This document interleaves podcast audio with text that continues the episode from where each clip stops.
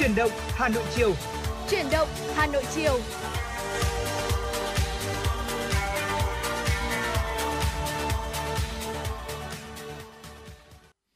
Xin kính chào quý vị thính giả và chào mừng quý vị thính giả đã quay trở lại với chương trình Chuyển động Hà Nội của chúng tôi trong chương trình Chuyển động Hà Nội chiều nay.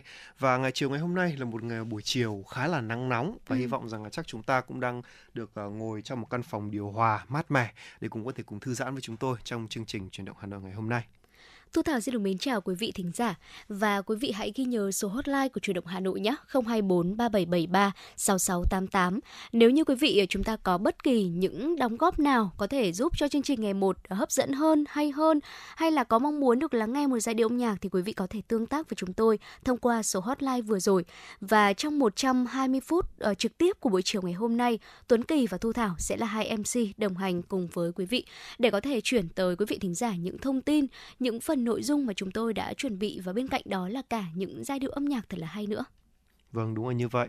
Và có lẽ rằng là để bắt đầu với một số mở đầu trình ngày hôm nay có lẽ là chúng ta cũng sẽ bắt đầu với một chút uh, thông tin uh, thời tiết mà chúng tôi cũng sẽ xin phép được cập nhật đến với quý vị thính giả trong chương trình này để uh, chúng ta có thể có một uh, thay đổi một sự thay đổi gì đó trong hành trình của mình nếu được chăng? Và có lẽ rằng là đây ngay bây giờ chúng ta sẽ cùng tiếp bắt đầu. Thưa quý vị, ở Hà Nội hiện tại thì nhiệt độ thấp theo dự báo thời tiết thì nhiệt độ thấp nhất là từ 24 đến 26 độ, nhiệt độ cao nhất là từ 32 đến 34 độ. Vâng và mặc dù bây giờ chúng ta sẽ cảm thấy là trời vẫn còn đang à, nắng nóng một chút, nhưng mà buổi tối ngày hôm nay được dự đoán là trời sẽ có mưa, đêm và lúc có mưa rông, ngày thì trời nắng, gió đông nam cấp 2 cấp 3 và trong mưa rông có khả năng xảy ra lốc xét và gió giật mạnh.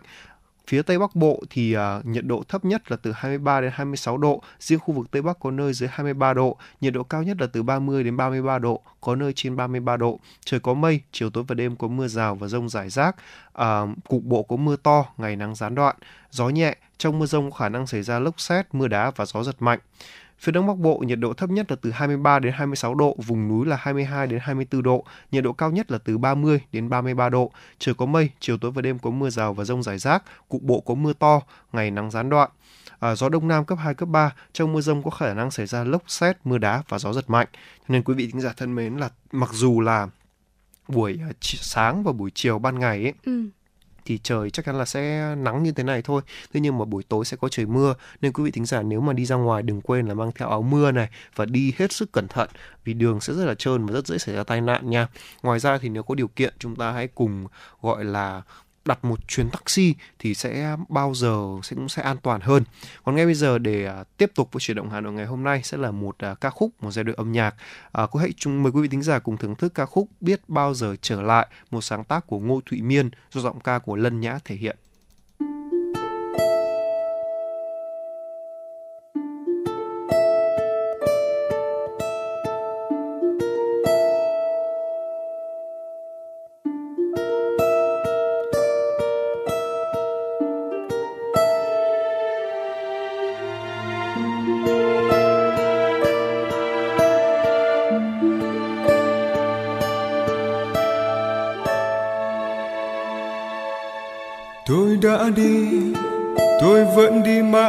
Biết bao giờ trở lại.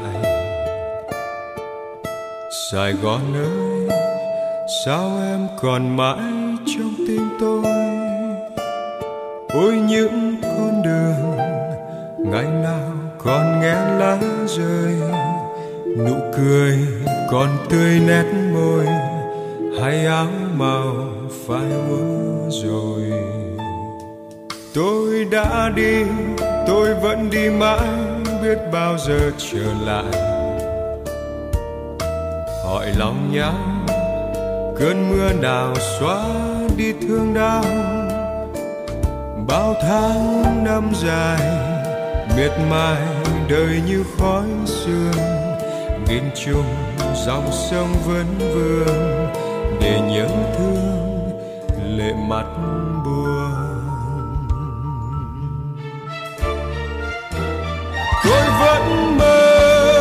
Thành phố cũ lối xưa đi về. Dù hồn nghe tai tê, tìm đâu thấy những cơn mộng mê. Một ngày nào đó, như cánh chim bạt gió qua, xót xa tình phồn pha. Tôi vẫn tin tôi vẫn tin mãi sẽ có ngày trở lại. Để cùng em dòng chơi, tìm những cánh sao rơi. Cho tiếng hát buồn, ngày nào nhịp vang phố vui. Nụ cười về trên nét môi, hạnh phúc tôi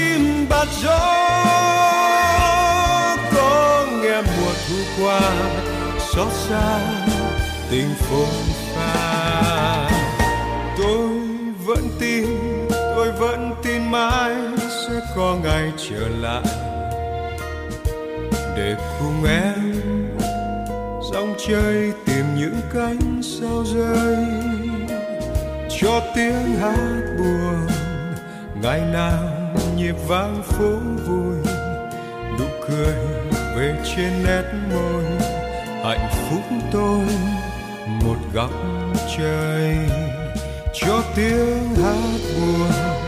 Ngày nào nhịp vang phố vui, nụ cười về trên nét môi. Hạnh phúc tôi. Một gái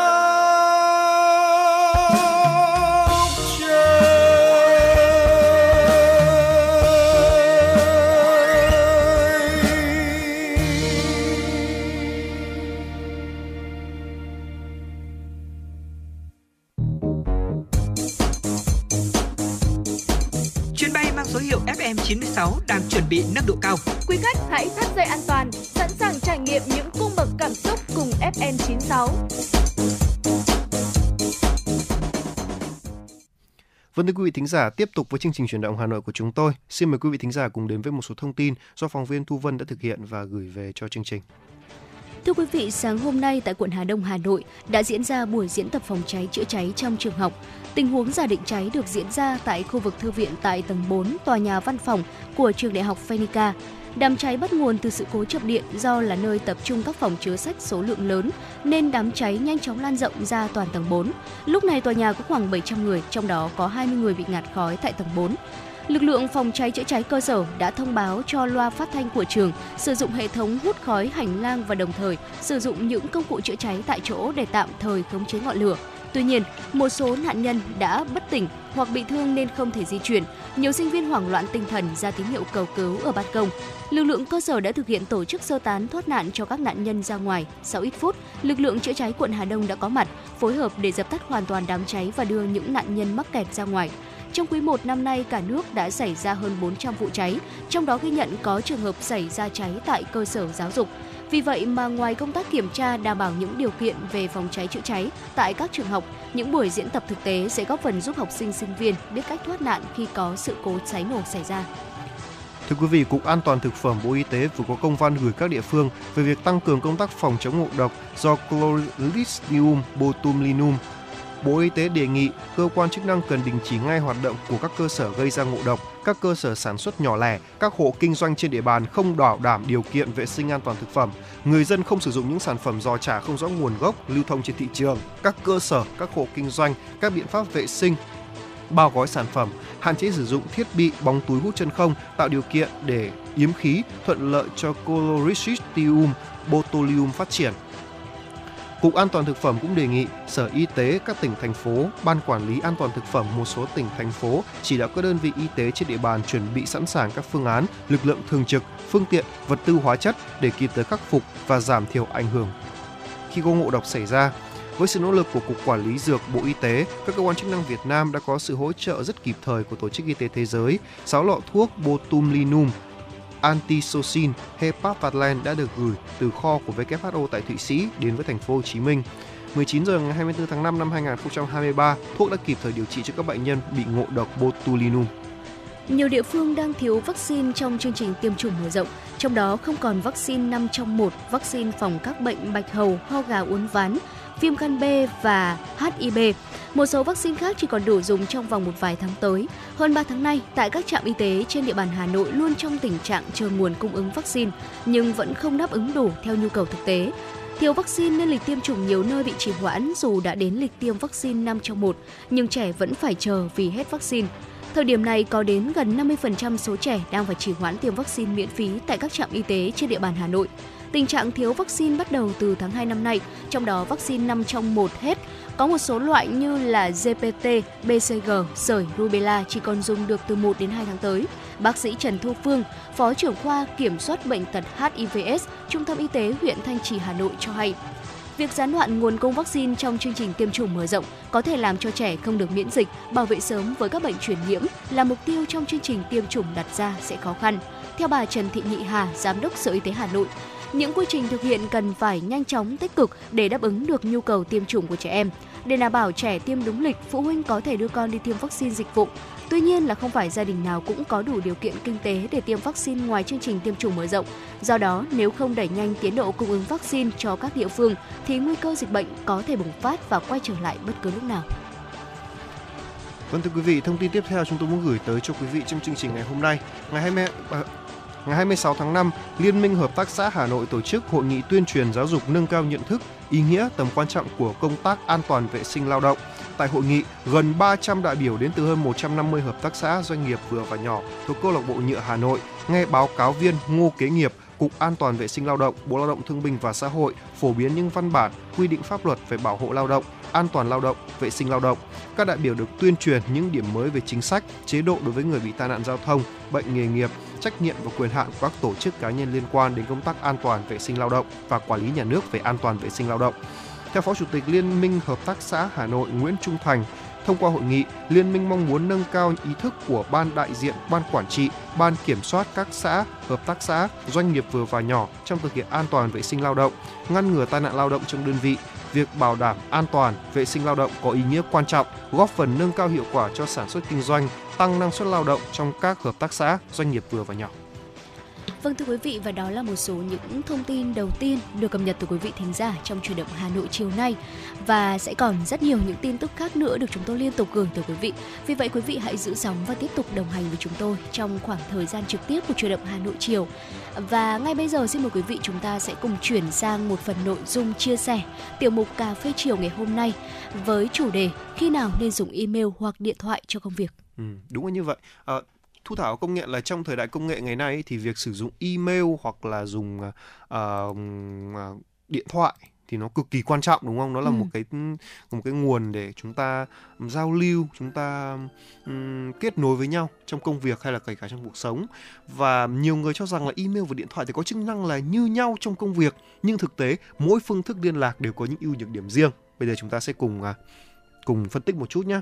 Đầu tiên là về việc dùng email chẳng hạn thì dùng email giúp cung cấp những văn bản giấy tờ là một loại công cụ hữu ích nếu chúng ta cần lưu trữ, gửi hồ sơ, tài liệu quan trọng cho một hoặc nhiều đối, bên đối tác.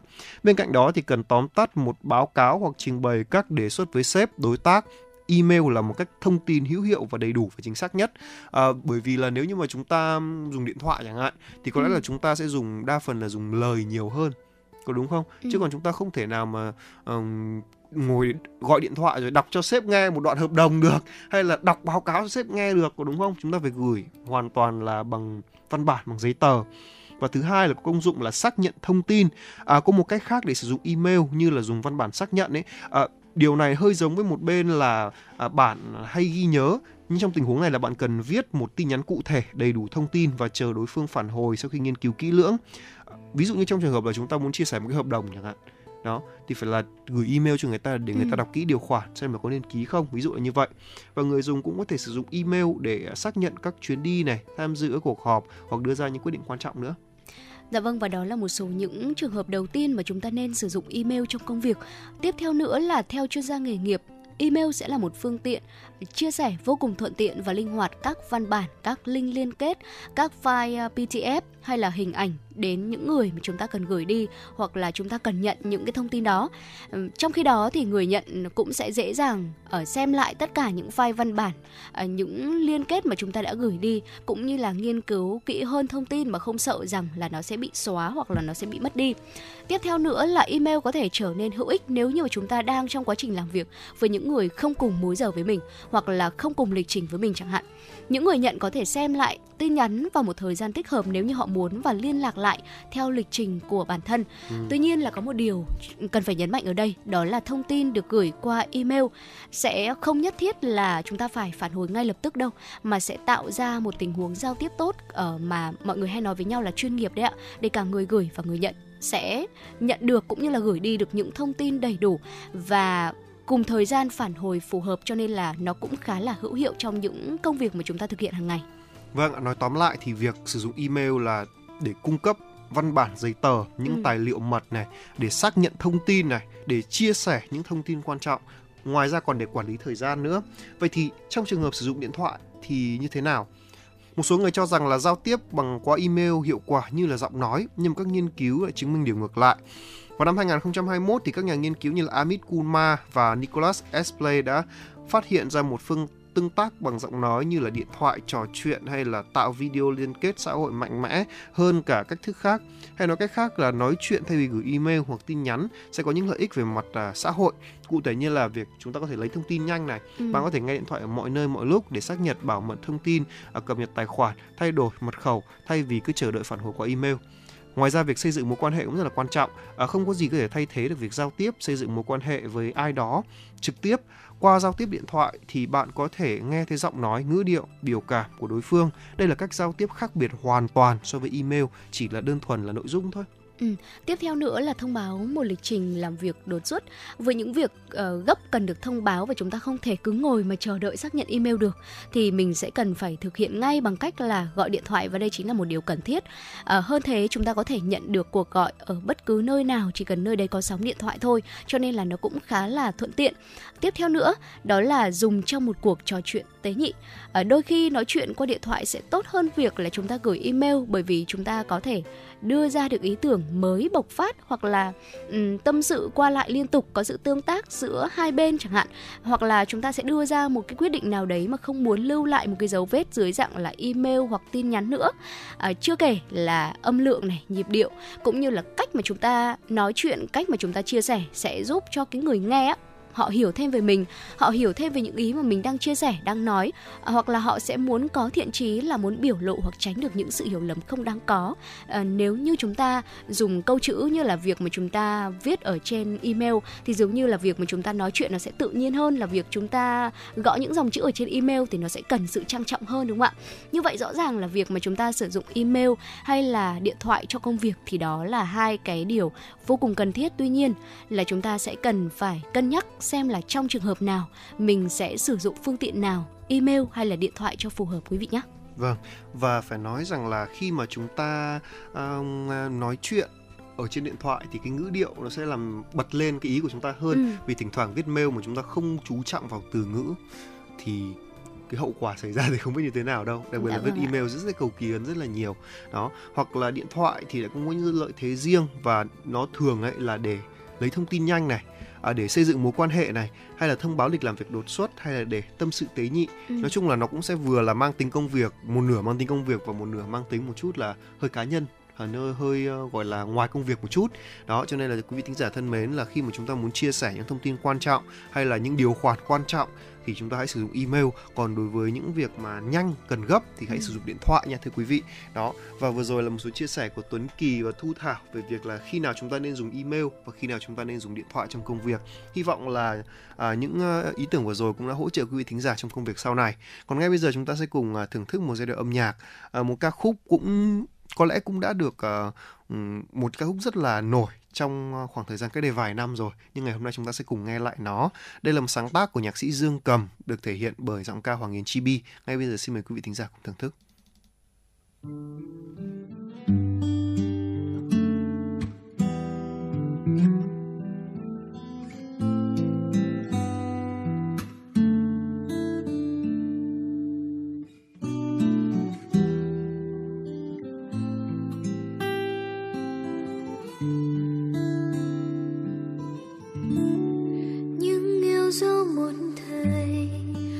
Bài thơ em viết.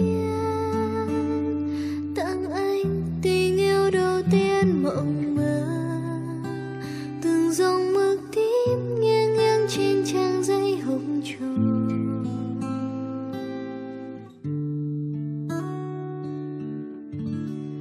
Những khao khát một ngày là được nhìn theo bóng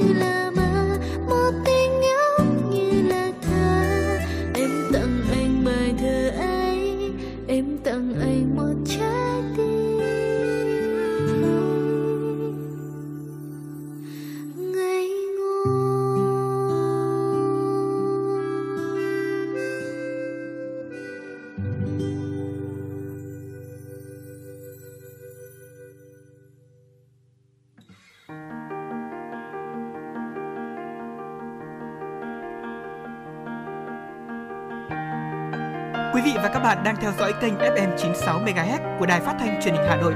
Hãy giữ sóng và tương tác với chúng tôi theo số điện thoại 024 3773 6688. FM 96 đồng hành trên mọi nẻo đường.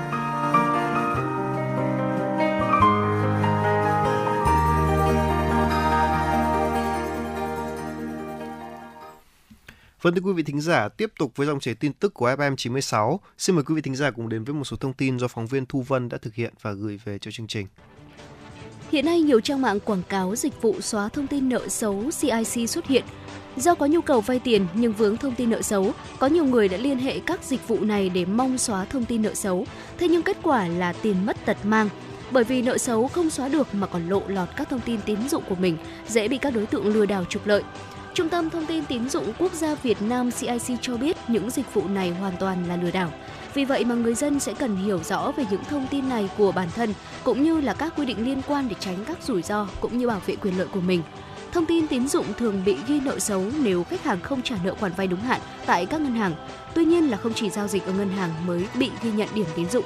Ông Trần Công Quỳnh Lân, Phó Tổng Giám đốc Ngân hàng Công thương Việt Nam cho biết, để cho vay, ngân hàng sẽ phải kiểm tra điểm tín dụng của khách hàng. Nếu một người dân nào đó đã bị nhảy nhóm nợ xấu thì ngân hàng không thể cho vay, không thể cấp tín dụng. Người dân có thể vay tiền ở các công ty tài chính. Nếu như nó trở thành nợ xấu thì thông tin cũng sẽ được chuyển đến CIC. Chính vì vậy mà chúng ta sẽ cần phải thận trọng, tránh để rơi vào nợ xấu, tránh điểm tín dụng của chúng ta bị hạ thấp. Thưa quý vị, thời điểm này, nhiều trường đại học đã công bố điểm chuẩn phương thức xét tuyển học bạ bậc trung học phổ thông. Đây là một trong những phương thức xét tuyển chiếm ưu thế trong mùa tuyển sinh trước và rất nhiều thí sinh tìm kiếm cơ hội trúng tuyển từ phương thức này. Bên cạnh việc ôn tập chuẩn bị cho các kỳ thi vào tháng 6, nhiều thí sinh giai đoạn này đã nộp hồ sơ học bạ vào khá nhiều trường đại học. Ở nhiều trường, xét bằng học bạ có thể tuyển được nhiều thí sinh. Năm nay, tỷ lệ học sinh chọn xét tuyển bằng nhiều kết quả bậc trung học phổ thông đứng thứ hai sau lựa chọn xét tuyển bằng điểm thi tốt nghiệp. Theo ghi nhận, điểm học bạ của thí sinh đạt loại giỏi và xuất sắc ở bậc phổ thông tăng cao theo từng năm, dù lạm phát điểm như là vậy. Tuy nhiên, ờ, điểm xét tuyển năm nay ở một số trường vẫn thấp, chỉ 5 đến 6 điểm học bạ mỗi môn có thể trúng tuyển đại học. Trước năm 2017 đã từng có những quy định điểm sàn xét tuyển bằng kết quả bậc trung học phổ thông từ 18 điểm trở lên, nhưng sau đó chỉ có nhóm ngành sư phạm, uh, sức khỏe có ngưỡng đảm bảo chất lượng đầu vào, các ngành còn lại, các trường đại học tự xác định điểm sàn. Một số trường đại học lớn không còn sử dụng uh, thuần xét điểm học bạ để tuyển đầu vào, thay vào đó, học bạ chỉ là một trong các tiêu chí để đánh giá năng lực của người học bên cạnh các căn cứ về chứng chỉ ngoại ngữ và giải thưởng khác. Theo thống kê của Sở Giáo dục và Đào tạo thành phố Hà Nội, có gần 16.000 học sinh Hà Nội được miễn thi tốt nghiệp ngoại ngữ. Theo quy định của Bộ Giáo dục và Đào tạo, thí sinh được miễn thi và tính điểm 10 môn ngoại ngữ nếu là thành viên đội tuyển quốc gia, thi Olympic quốc tế hoặc có chứng chỉ ngoại ngữ hợp lệ, có giá trị sử dụng đến ngày 27 tháng 6. Với tiếng Anh, môn thi gần 90% thí sinh tham dự ở kỳ thi tốt nghiệp hàng năm. Từ 4.0 IELTS sẽ được tính là điểm 10 thi tốt nghiệp.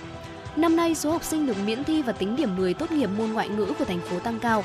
Nếu như năm 2019 chỉ có khoảng 5.000 học sinh thuộc diện này, thì đến nay sau 4 năm con số này đã tăng lên 15.991 trường hợp. Số học sinh được miễn thi ngoại ngữ năm nay chiếm khoảng 16% tổng số thí sinh dự thi tốt nghiệp trung học phổ thông của Hà Nội. Thưa quý vị, sáng nay tại Hà Nội, hãng hàng không quốc gia Việt Nam Vietnam Airlines đã tổ chức lễ kỷ niệm 30 năm thành lập 1993-2023 Hãng hàng không quốc gia Việt Nam chính thức ra đời vào ngày 20 tháng 4 năm 1993. Trải qua 30 năm phát triển, Vietnam Airlines đã vận chuyển hơn 300 triệu lượt khách, sấp xỉ 4,5 triệu tấn hàng hóa trên 1,6 triệu chuyến bay, đạt mốc doanh thu 1,1 triệu tỷ đồng và đồng ngân sách nhà nước hơn 65 65.300 tỷ đồng. Vietnam Airlines luôn khẳng định vị thế anh cả của ngành hàng không dân dụng Việt Nam, không ngừng phát triển vươn tầm khu vực và thế giới. Hãng đã đóng góp cho sự phát triển kinh tế quốc gia, an sinh xã hội bằng việc tạo ra hàng chục nghìn việc làm ổn định cho mảng vận tải hàng không, vận tải hàng hóa và các lĩnh vực hỗ trợ từ chỗ khai thác chưa đến 20 máy bay cùng doanh thu hơn 900 tỷ đồng vào năm 1993 đến năm 2019 trước dịch Covid-19, hãng đã vận hành hơn 100 máy bay hiện đại thế hệ mới với doanh thu đạt trên 103.000 tỷ đồng, gấp hơn 100 lần so với 30 năm trước đây. Chủ tịch Hội đồng Quản trị Việt Nam Airlines Đặng Ngọc Hòa phát biểu, không chỉ hoạt động vận tải, trong suốt lịch sử hình thành và phát triển, Vietnam Airlines đã hoàn thành xuất sắc các nhiệm vụ ngoại giao, chính trị và bảo vệ công dân được Đảng, Nhà nước, nhân dân giao phó hãng đã thực hiện những chuyến bay an toàn, chu đáo, trọng thị, chuyên chở lãnh đạo Đảng, Nhà nước, Chính phủ, Quốc hội trong hàng chục năm qua. Vietnam Airlines đã tiên phong tham gia nhiều chiến dịch lớn của chính phủ trong việc vận chuyển công dân ở nước ngoài về về, về nước khi có thiên tai, dịch bệnh, xung đột. Vâng thưa quý vị, vừa rồi là một số thông tin do phóng viên Thu Vân đã thực hiện và gửi về cho chương trình. Còn ngay bây giờ chúng ta sẽ quay trở lại với không gian âm nhạc của FM96 với một uh, ca khúc mang tên là Gọi Mưa, một sáng tác của Ramastic do Trung Quân Idol thể hiện. Mời quý vị thính giả cùng lắng nghe.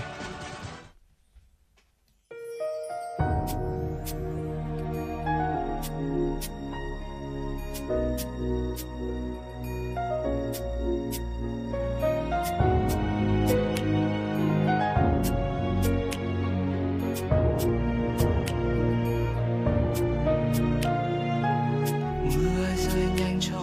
sóng gió đến tới bờ.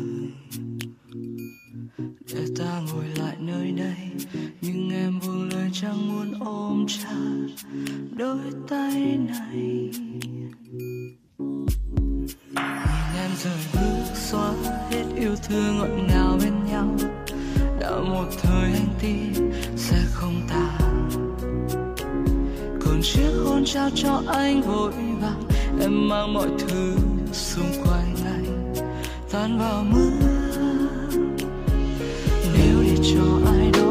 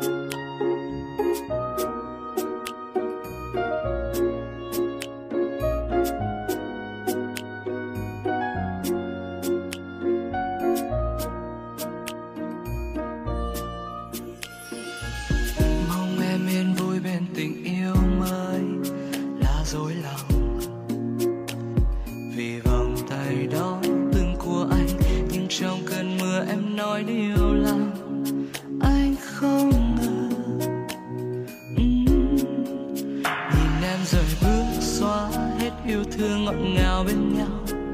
Đã một thời anh tin sẽ không tàn còn chiếc hôn trao cho anh vội vàng, em mang mọi thứ xung quanh anh, tan vào mưa. Nếu để cho ai đó cần em hơn anh anh sẽ rơi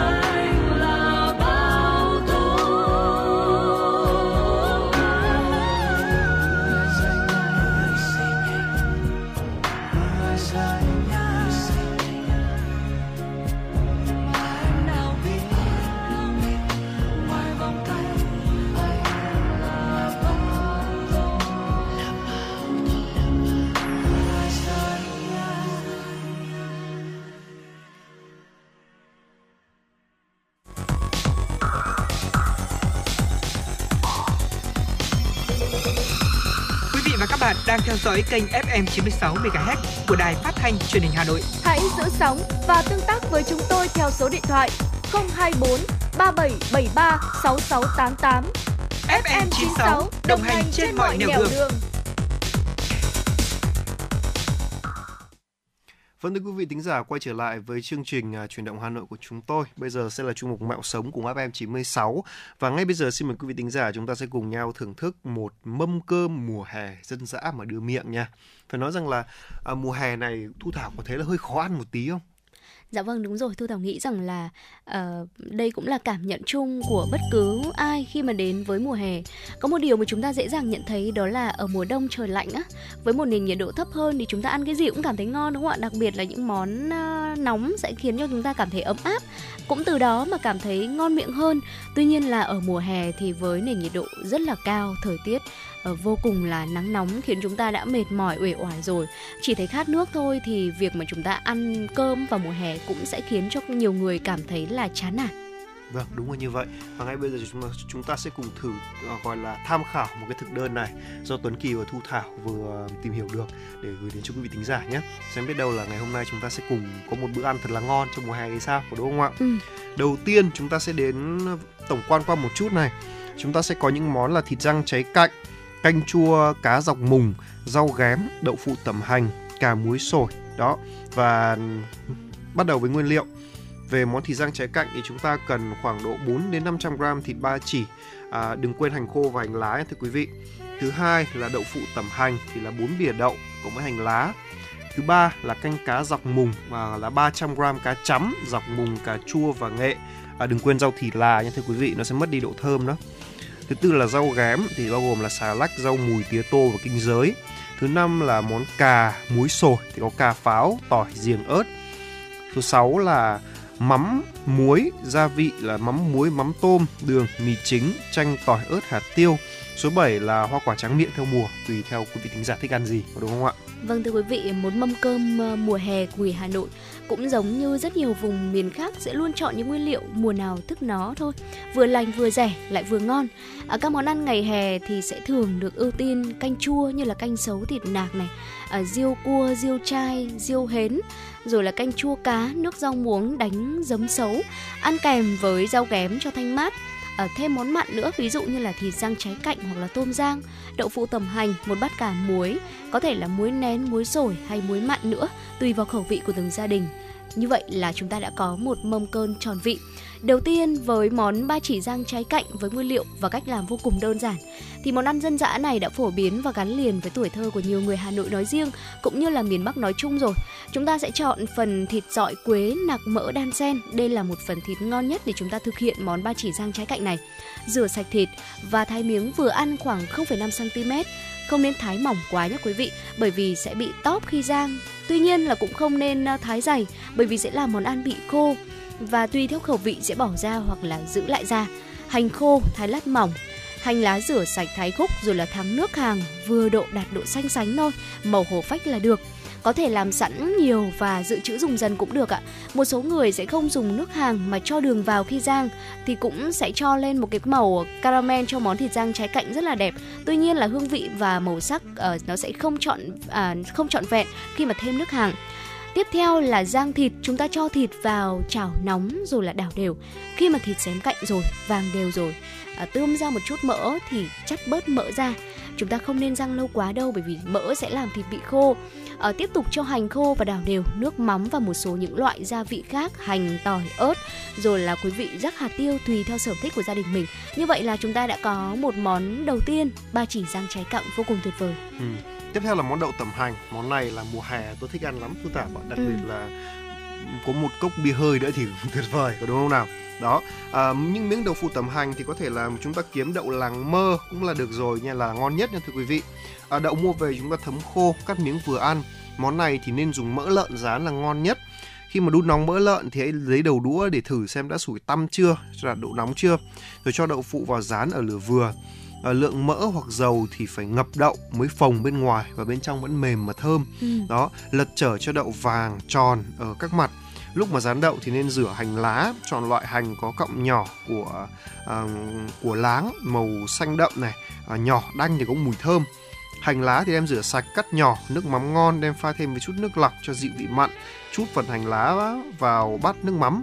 Khi mà đậu rán lên chảo vàng ươm các mặt rồi, nở phồng rồi thì dìm ngay vào bát nước mắm. Đấy, thì lúc đó thì đậu đang nóng thì sẽ làm hành tái chín vừa độ, thấm vị ngon của nước mắm mà không bị mặn. Đó, làm lần lượt cho đến hết. Đó, đây là cái món ăn mà tôi rất là thích và vì nó rất là ngon. Đó, thứ ba là món canh cá nấu với rau dọc mùng thì không biết là cái món này được làm như thế nào hả Thu Thảo? Vâng thưa quý vị, à, nếu như canh chua ở miền Nam á, chúng ta thường thấy là nó sẽ phong phú đa dạng về nguyên liệu. Thì canh chua ở ờ, ngoài Bắc chúng ta và đặc biệt là ở Hà Nội nói riêng thì lại thanh tao, ý nhị. Tuy nhiên cũng không kém phần hấp dẫn đâu. Canh chua, canh riêu Hà Nội thì sẽ đều có vị chua chủ đạo từ uh, giấm bỗng này, mẻ, me rồi là khế, dọc xấu, uh, ờ, thanh trà, tai chua. Đối với canh riêu thì sẽ có rất là nhiều loại riêu, riêu cua, riêu cá, riêu ốc. Bên cạnh vị chua thì sẽ có thêm cà chua, tạo màu đỏ và đẹp mắt. Và ngoài ra thì sẽ còn có thêm rau như là dọc mùng này, măng hay là hoa chuối và cũng tùy theo khẩu vị của từng gia đình thôi.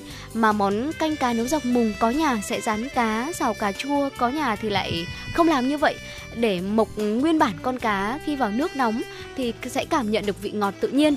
À, đối với cách làm thì cũng khá là đơn giản. Đầu tiên là cá mua về đem trà sát chanh muối cho nó sạch, khử tanh. Sau đó thì ờ, ướp với những gia vị cần thiết.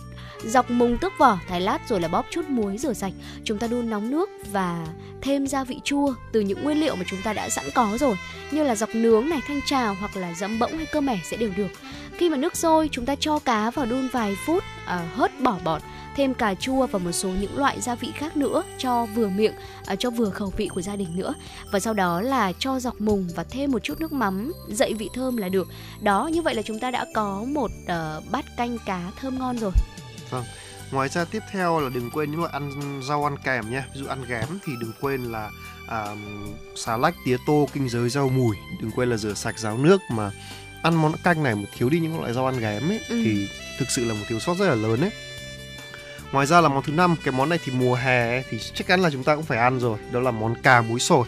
Tuy nhiên thì đừng ăn nhiều quá nha thưa quý vị, thì vì là nó cũng sẽ ẩn chứa những nguy cơ mà không không tốt cho sức khỏe cho lắm. Nhưng mà xin được giới thiệu một số cách để có thể là muối cà như sau. Về cà muối thì đem muối sồi, muối nén, muối mặn là một trong những món ăn truyền thống mà rất nhiều người yêu thích. Cách làm thì cà pháo sẽ được chọn là giống cà nghệ là ngon nhất với vỏ hơi xanh, cùi dày, lại à, hạt đem muối sồi hay là muối nén đều rất là giòn và ngon. Đấy, cà chúng ta mua về thì hãy cắt bỏ cuống đi, bổ đôi, ngâm vào à, nước muối loãng cho cà không bị thâm và bớt độc tố. À, giềng thì đem giã nhỏ, bóc qua vỏ, đập dập. Đấy, ớt thì đem giã nhỏ đi, vớt cà cho vào ấu nước muối loãng, chút hết à, giềng, tỏi, ớt, thêm một chút muối và giấm vào đảo đều để có thể cà chín nhanh và thêm chút đường dùng vỉ nén xuống cho cà không bị à, thâm.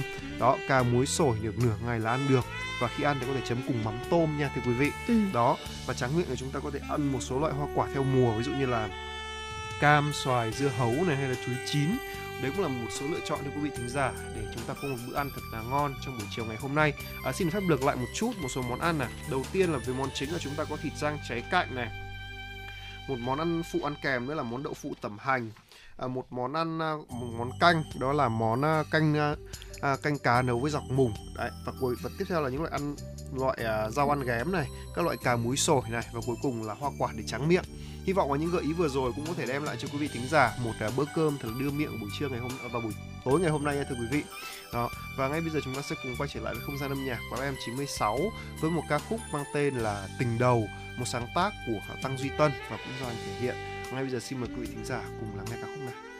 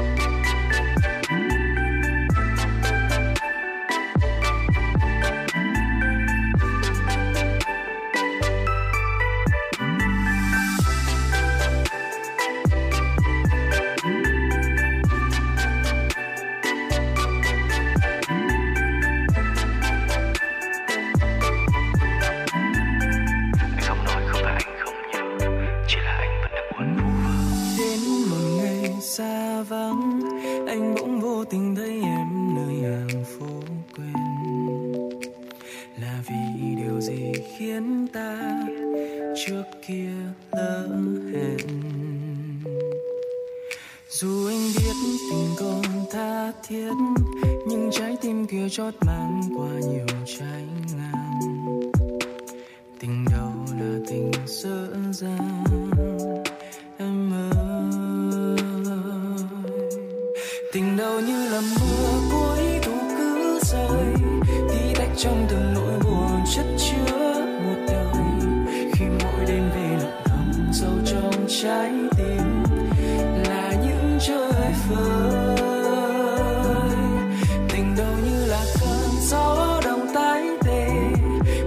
假装笨。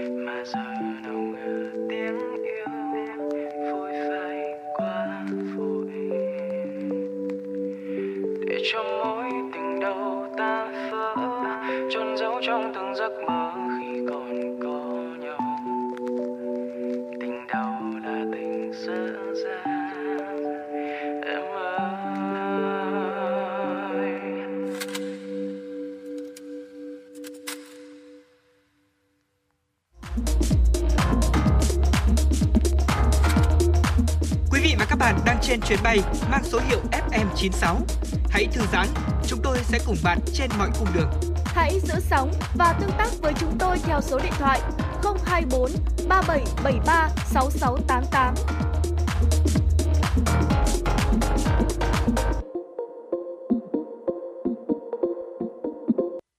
Vâng thưa quý vị thính giả, tiếp tục với dòng chảy tin tức của FM 96. Xin mời quý vị thính giả đến với một số thông tin quốc tế. Thưa quý vị, Bộ Ngoại giao Nga vào ngày hôm qua đã cho biết triệu đại sứ Thụy Điển Malena Mart để thông báo về các biện pháp đáp trả của Moscow với đường lối đối đầu của Stockholm. Cụ thể là Nga sẽ trục xuất 5 nhà ngoại giao Thụy Điển và đồng thời đóng cửa Tổng lãnh sự quán Nga tại thành phố Gothenburg, cũng như phái bộ ngoại giao của Thụy Điển tại thành phố St. Petersburg vào ngày 1 tháng 9 tới. Thông báo của Bộ Ngoại giao Nga cho biết, năm nhà ngoại giao Thụy Điển bị Nga trục xuất là những nhân vật không được hoan nghênh. Bộ Ngoại giao Nga đã triệu tập đại sứ Thụy Điển và thông báo về các biện pháp đáp trả của Nga đối với Thụy Điển. Động thái đáp trả nêu trên được đưa ra ngay sau khi Thụy Điển vào cuối tháng 4 vừa qua đã thông báo trục xuất 5 nhà ngoại giao của Nga vì các hoạt động không phù hợp với quy chế ngoại giao của nước này. Ngoại trưởng Thụy Điển cho rằng quyết định của Nga là đáng tiếc. Ông nói rằng Nga đã quyết định trục xuất các nhà ngoại giao dù họ tuân thủ khuôn khổ công ước viên và chỉ thực hiện những hoạt động ngoại giao thông thường ở Nga. Thưa quý vị, lãnh đạo các nước G7 vào tuần trước đã đồng ý thành lập một diễn đàn liên chính phủ có tên là Hiroshima AI Process để thảo luận về các vấn đề xung quanh công nghệ trí tuệ nhân tạo AI đang phát triển nhanh chóng. Bộ trưởng Bộ Truyền thông Nhật Bản Tekiki Matsumoto cho biết, các qua cơ quan chức chính phủ của G7 sẽ tổ chức cuộc họp về AI đầu tiên vào ngày 30 tháng 5 và xem xét những vấn đề như bảo vệ quyền sở hữu trí tuệ, bộ thông tin sai lệch và các quản lý công nghệ AI. Cuộc họp diễn ra khi các nhà quản lý công nghệ trên toàn thế giới đánh giá tác động của những dịch vụ AI phổ biến như ChatGPT của OpenAI do Microsoft hậu thuẫn. EU đang tiến hành gần hơn đến việc ban hành đạo luật lớn đầu tiên trên thế giới về AI, bật đèn xanh cho các chính phủ khác xem xét những quy tắc nào nên được áp dụng cho các công cụ AI. Nhật Bản với tư cách là nước chủ tịch G7 năm nay thì sẽ dẫn dắt cuộc thảo luận của G7 về việc sử dụng công nghệ AI sáng tạo một cách có trách nhiệm. Ông Matsumoto nói, đồng thời cho biết thêm rằng diễn đàn hy vọng sẽ đưa ra những đề xuất cho các nguyên thủ quốc gia vào cuối năm nay. Phát biểu tại một cuộc họp báo thường kỳ, ông Matsumoto thông tin, nhóm làm việc về AI của G7 sẽ tìm kiếm ý kiến đóng góp từ tổ chức hợp tác và phát triển kinh tế. Tình trạng thiếu nước hiện nay nghiêm trọng đến mức người dân nông thôn ở một khu vực miền Tây Ấn Độ phải trèo xuống giếng sâu để hớt nước bẩn đục về dùng. Khủng hoảng thiếu nước ở Ấn Độ đã kéo dài trong gần 10 năm nay. Việc mà người dân phải trèo xuống giếng sâu hớt nước bẩn lại đang gây ra mối nguy hiểm đến sức khỏe và tính mạng con người. Hàng ngày trong nhiều giờ, dưới trời nắng nóng, một số phụ nữ liều mình dò theo dây tụt xuống đáy giếng đã cạn gần hết nước.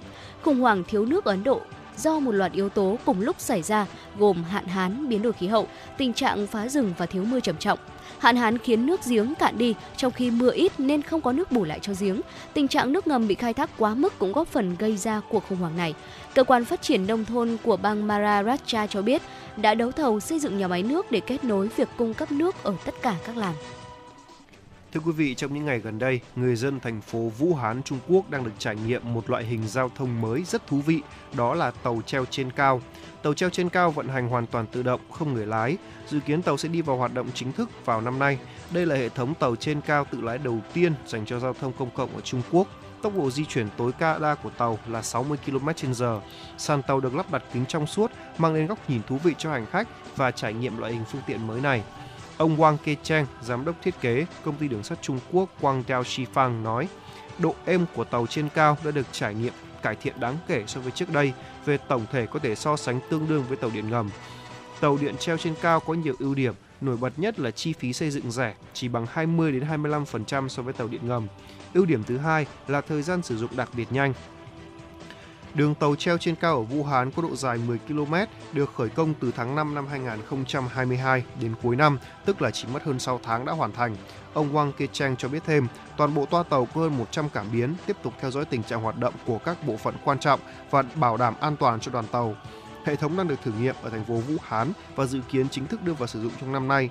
Phương tiện giao thông hiện đại này đang được đón nhận một cách tích cực và phù hợp với mục tiêu phát triển của thành phố thông minh của Vũ Hán. Vâng thưa quý vị, vừa rồi là một số thông tin quốc tế được cập nhật bởi biên tập viên Thu Vân đến với chương trình của chúng tôi. Ngay bây giờ xin mời quý vị thính giả hãy quay trở lại với không gian âm nhạc với ca khúc mang tên là Không thể cùng nhau suốt kiếp do Hòa Minzy thể hiện và đây là một sáng tác của Mr. Siro. Mời quý vị thính giả cùng lắng nghe trước khi đến với khung giờ thứ hai của chuyển động Hà Nội.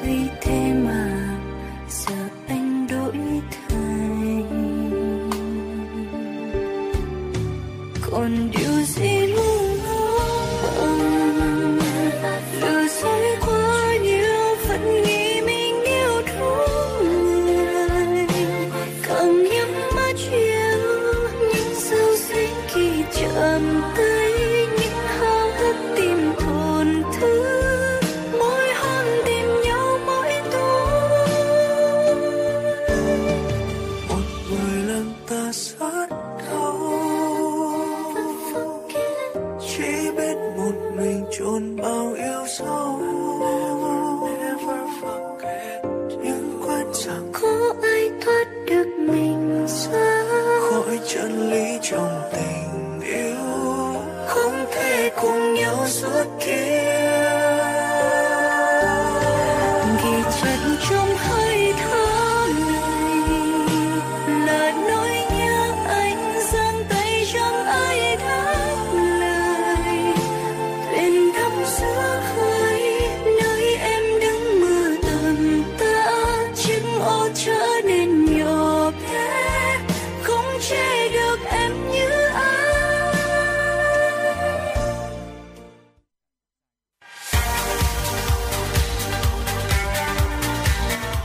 động Hà Nội chiều. Chuyển động Hà Nội chiều.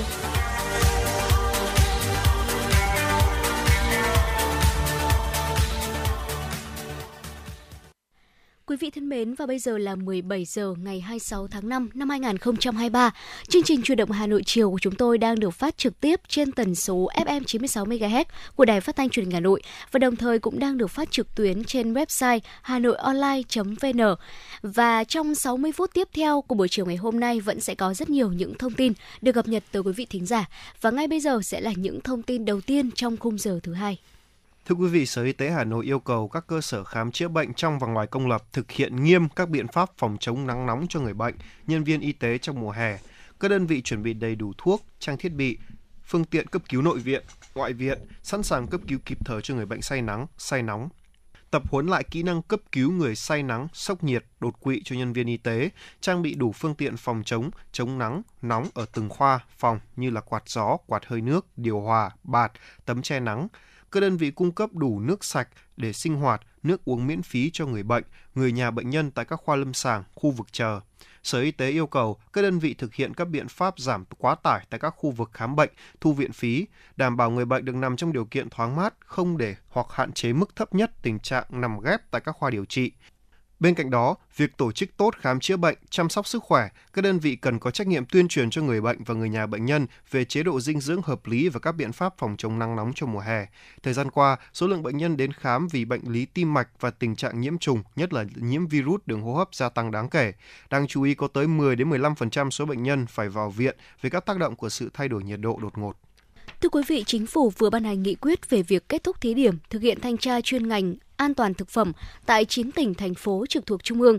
Nghị quyết số 85 NQCP nêu rõ, kết thúc việc thí điểm triển khai thanh tra chuyên ngành an toàn thực phẩm tại huyện, quận, thị xã, thành phố của 9 tỉnh, thành phố trực thuộc Trung ương, bao gồm Hà Nội, thành phố Hồ Chí Minh, Hải Phòng, Cần Thơ, Thanh Hóa, Hà Tĩnh, Đồng Nai, Gia Lai, thành phố Đà Nẵng, theo nghị quyết số 102 NQCP của Chính phủ về việc thí điểm thực hiện thanh tra chuyên ngành an toàn thực phẩm tại huyện, quận, thị xã, thành phố của 9 tỉnh, thành phố trực thuộc Trung ương. Trước đó, tại nghị quyết số 102 NQCP, Chính phủ đã quyết định thí điểm triển khai thanh tra chuyên ngành an toàn thực phẩm tại quận huyện, thị xã, thành phố của 9 tỉnh, thành phố trực thuộc Trung ương trên cơ sở sử dụng đội ngũ công chức viên chức hiện có, không làm tăng biên chế, phạm vi thí điểm tại 70 đơn vị hành chính cấp huyện đã thí điểm theo quyết định số 47 năm 2018 QĐ-TTG của Thủ tướng Chính phủ. Thí điểm triển khai thanh tra chuyên ngành an toàn thực phẩm tại huyện, quận, thị xã, thành phố thuộc tỉnh và xã phường thị trấn thuộc quận, huyện, thị xã, thành phố của 9 tỉnh, thành phố trực thuộc Trung ương nêu trên. Sau thời gian thí điểm, Bộ Y tế chủ trì phối hợp với các bộ ngành liên quan và Ủy ban nhân dân các tỉnh thành phố trực thuộc Trung ương thực hiện thí điểm tổ chức tổng kết, đánh giá và báo cáo chính phủ.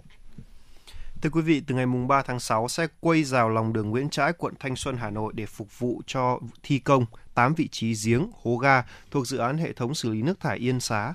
Thông tin từ Ban Quản lý Đầu tư Dự án Công trình Hạ tầng Kỹ thuật và Nông nghiệp thành phố Hà Nội, đoạn lòng đường Nguyễn Trãi được quay rào là từ ngõ 495 Nguyễn Trãi đến điểm giao Nguyễn Trãi Nguyễn Xiển. Vị trí khu vực rào chắn của 8 tiếng hố, giếng hố ga là lòng đường đối diện ngõ 495 Nguyễn Trãi, lòng đường đối diện ngõ số nhà 493, 489 Nguyễn Trãi, lòng đường gom phải đối diện với số nhà 481, 477, 475, 459 Nguyễn Trãi và vỉa hè, một phần lòng đường gom phải Nguyễn Trãi đi Nguyễn Xiển đối diện số nhà 445 Nguyễn Trãi, thời gian thi công là khoảng 8 tháng. Ban quản lý dự án cho biết sẽ chỉ đạo nhà thầu tập trung ưu tiên nhân lực máy móc để đẩy nhanh tiến độ, sớm hoàn thành lòng đường cho người dân đi lại. Từ thông tin của một chủ hiệu ảnh, Công an phường La Khê, quận Hà Đông đã động viên thuyết phục một nam thanh niên 23 tuổi bỏ ý định tự tử. Trước đó vào sáng 25 tháng 5, một nam thanh niên có vẻ mặt thất thần đến cửa hàng ảnh tại đường Quang Trung, phường La Khê để đặt in ảnh thờ của bản thân. Thấy vậy, chủ cửa hàng liền hỏi thăm và nam thanh niên cho biết muốn tìm đến cái chết. Ngay sau đó, chủ cửa hàng liền báo cho công an phường La Khê. Tiếp nhận thông tin, tổ công tác công an phường La Khê lập tức đến hiệu ảnh. Cán bộ công an phường đã động viên và mời nam thanh niên về trụ sở. Tại cơ quan công an, Nam thanh niên cho biết tên mình là T, 23 tuổi, nhà ở huyện Mỹ Đức, Hà Nội. Anh T cho biết bản thân đang muốn tìm đến cái chết do buồn chán chuyện gia đình. Công an phường La Khê đã ân cần trò chuyện, động viên, thuyết phục anh T từ bỏ ý định tự tử. Sau hơn một tiếng đồng hồ được tâm sự chia sẻ với cán bộ công an phường, anh Tê đã từ bỏ ý định tìm đến cái chết. Ban chỉ huy công an phường La Khê đã phân công đồng chí cảnh sát khu vực chở anh Tê ra bến xe buýt để bắt xe về nhà. Đồng thời, công an phường La Khê liên hệ với công an cơ sở nơi anh Tê cư trú để thông báo sự việc cho gia đình. Hiện tại, trạng thái tâm lý của anh Tê ổn định và đang dần quay trở lại bình thường. Theo bạn, thứ gì tạo nên sự tự tin cho chúng ta khi nói chuyện? Cách ăn nói hay là ngôn ngữ cơ thể? Với tôi, đó là nụ cười. Cảm ơn các bác sĩ của nhà khoa Quang Hưng đã giúp tôi có được bí quyết chinh phục người mình thích. Một nụ cười tự nhiên và rạng rỡ. Thật chẳng ngờ, nhà khoa Quang Hưng đã giúp tôi hoàn thiện mình, trở nên tự tin hơn mỗi khi giao tiếp với đối tác, khách hàng với một nụ cười đầy rạng rỡ và thu hút. Nha khoa Quang Hưng đã tiếp thêm tự tin cho những nụ cười thêm tươi. Sứ mệnh tiếp thêm tự tin cho nụ cười. nhà khoa Quang Hưng tin cậy điểm 10, thay đổi bản thân nâng tầm giá trị mỗi người. Tới ngay nhà khoa Quang Hưng đây, tư vấn chăm sóc tận tình. Y bác sĩ chuyên môn cao thấu hiểu tâm tình, thiết bị hiện đại phục vụ hết mình. Tới ngay nhà khoa Quang Hưng để tự tin là chính mình. Hiện nay, Nha khoa Quang Hưng đang có chương trình thăm khám và điều trị miễn phí các bệnh răng miệng cho trẻ em dưới 12 tuổi. Hãy ghé ngay Nha khoa Quang Hưng tại số 4 lô A32, cổng chào khu đô thị Gelesimco A, An Khánh, Hoài Đức, Hà Nội hoặc số 150 Phan Đình Phùng, thị trấn Phùng hay ngã ba chợ Tân Lập, Đan Phượng. Chi tiết liên hệ 024 777 06699 hoặc truy cập website nha khoa quang hưng.com. Chuyến bay mang số hiệu FM96 đang chuẩn bị nâng độ cao. Quý khách hãy thắt dây an toàn, sẵn sàng trải nghiệm những cung bậc cảm xúc cùng FN96. Thưa quý vị thính giả, để đảm bảo sức khỏe cho nhân dân, ngành y tế Hà Nội đã tích cực thực hiện các biện pháp phòng chống dịch bệnh sốt xuất huyết và các bệnh khác trong mùa hè, trong đó có sự chủ động phòng chống dịch từ tuyến y tế cơ sở và ý thức của mỗi người đã mang hiệu quả rất thiết thực. Ngay sau đây, xin mời quý vị thính giả cùng đến với phóng sự của chúng tôi. Theo tin từ Trung tâm Kiểm soát Bệnh tật CDC Hà Nội, trong tuần vừa qua, số ca mắc sốt xuất huyết tăng nhẹ, còn số ca tay chân miệng và thủy đậu đều giảm so với tuần trước đó. Tuy nhiên, con số này vẫn ở mức cao so với cùng kỳ năm ngoái. Cụ thể, Hà Nội ghi nhận 5 ca mắc sốt xuất huyết, tăng 2 ca so với tuần trước đó. Cộng dồn từ đầu năm 2023 cho đến nay, thành phố đã có 232 ca mắc sốt xuất huyết, tăng gấp 10 lần so với cùng kỳ năm ngoái, nhưng chưa có ca tử vong. Bệnh nhân phân bố tại 27 trên 30 quận huyện thị xã, 138 trên 579 xã phường thị trấn.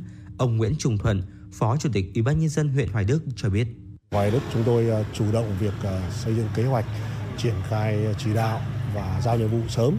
Và thứ hai là phải gắn trách nhiệm ừ, trong tác phòng dịch là của chính quyền, tham mưu của chuyên môn y tế và lấy người dân làm trung tâm. Người dân là trực tiếp phải tổ chức các cái biện pháp giải pháp để đảm bảo công tác phòng chống dịch sốt huyết. Hiện nay thời tiết nắng nóng dễ phát sinh nhiều dịch bệnh truyền nhiễm, bởi vậy không chỉ huyện Hoài Đức mà toàn thành phố cần chủ động phòng chống dịch ngay từ cơ sở với phương châm sạch từ nhà ra ngõ, không để phát sinh mũi vằn truyền bệnh sốt xuất huyết. Tại huyện Phú Xuyên, dù chưa có ổ dịch sốt xuất huyết nào, nhưng nhận định năm nay dịch sốt xuất huyết có thể bùng phát nếu không chủ động các biện pháp phòng chống dịch. Huyện đã xây dựng kế hoạch tổ chức các chiến dịch vệ sinh môi trường diệt muỗi bỏ gậy, chỉ đạo các xã thị trấn thành lập mạng lưới cộng tác viên, đội xung kích diệt bọ gậy và giám sát khi có ổ dịch, phun thuốc tại những địa bàn có nguy cơ cao, dự trù thuốc điều trị, trang thiết bị, hóa chất cho công tác phòng chống dịch. Bà Nguyễn Thị Bích Phương, trưởng phòng y tế huyện Phú Xuyên cho biết. Huyện đã giao cho trung tâm y tế là phối hợp với các xã đánh giá tình hình thực trạng về các cái chỉ số muỗi và chỉ số bọ gậy. Thế và để đánh giá được sát tình hình và có cái biện pháp chủ động thì cái công tác tổng vệ sinh môi trường là một cái biện pháp hữu hiệu nhất. Thế và trong cái công tác tổng vệ sinh môi trường thì chúng tôi cũng yêu cầu các đơn vị là những địa phương mà có những cái vùng trọng điểm nguy cơ cao và có chỉ số mũi trưởng thành cao, chỉ số bọ gậy thì yêu cầu phải làm triệt để. Thế và phun phòng những cái cái, cái khu vực đó để làm sao mà dịch không được nó lan rộng. Để phòng bệnh sốt xuất huyết, các xã thị trấn của huyện Phú Xuyên chủ động xây dựng và cập nhật thường xuyên các thông điệp truyền thông, khuyến cáo phòng chống dịch, cung cấp thông tin để người dân phối hợp thực hiện tốt các biện pháp phòng bệnh. Ông Phạm Phú Đạo, Giám đốc Trung tâm Y tế huyện Phú Xuyên cho biết. Chúng tôi đã tổ chức là kiểm tra giám sát về chỉ số tiêm chủng, đặc biệt là những xã năm ngoái có nhiều bệnh nhân sốt xuất huyết. Thì năm nay chúng tôi đã có uh, giám sát và phát hiện là đặc biệt như xã Quang Trung là năm ngoái là một trong những xã có trọng điểm về sốt xuất huyết thì ngay từ đầu năm chúng tôi đã chỉ phối hợp với ủy ban nhân dân xã Quang Trung là tổng vệ sinh môi trường, diệt bọ gậy và kèm theo là chúng tôi sẽ phun thuốc uh, diệt côn trùng chủ động để phòng chống sốt xuất huyết. Bên cạnh bệnh sốt xuất huyết, trong tuần vừa qua, Hà Nội ghi nhận 35 ca mắc bệnh tay chân miệng, giảm 6 ca so với tuần trước đó.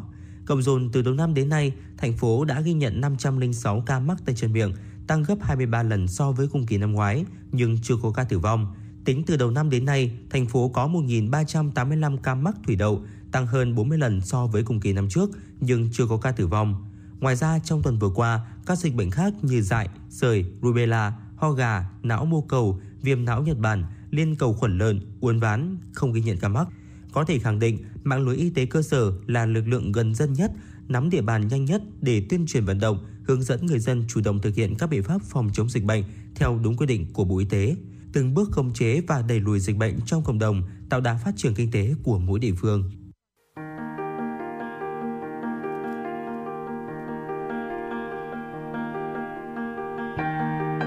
Quý vị và các bạn đang theo dõi kênh FM 96 MHz của đài phát thanh truyền hình Hà Nội.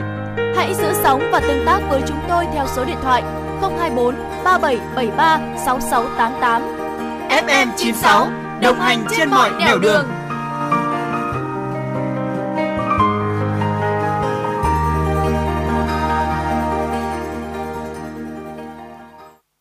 Vâng thưa quý vị, tiếp tục với dòng chảy tin tức của FM 96. Xin mời quý vị thính giả cùng đến với một số thông tin do phóng viên Thu Vân đã thực hiện và gửi về cho chương trình.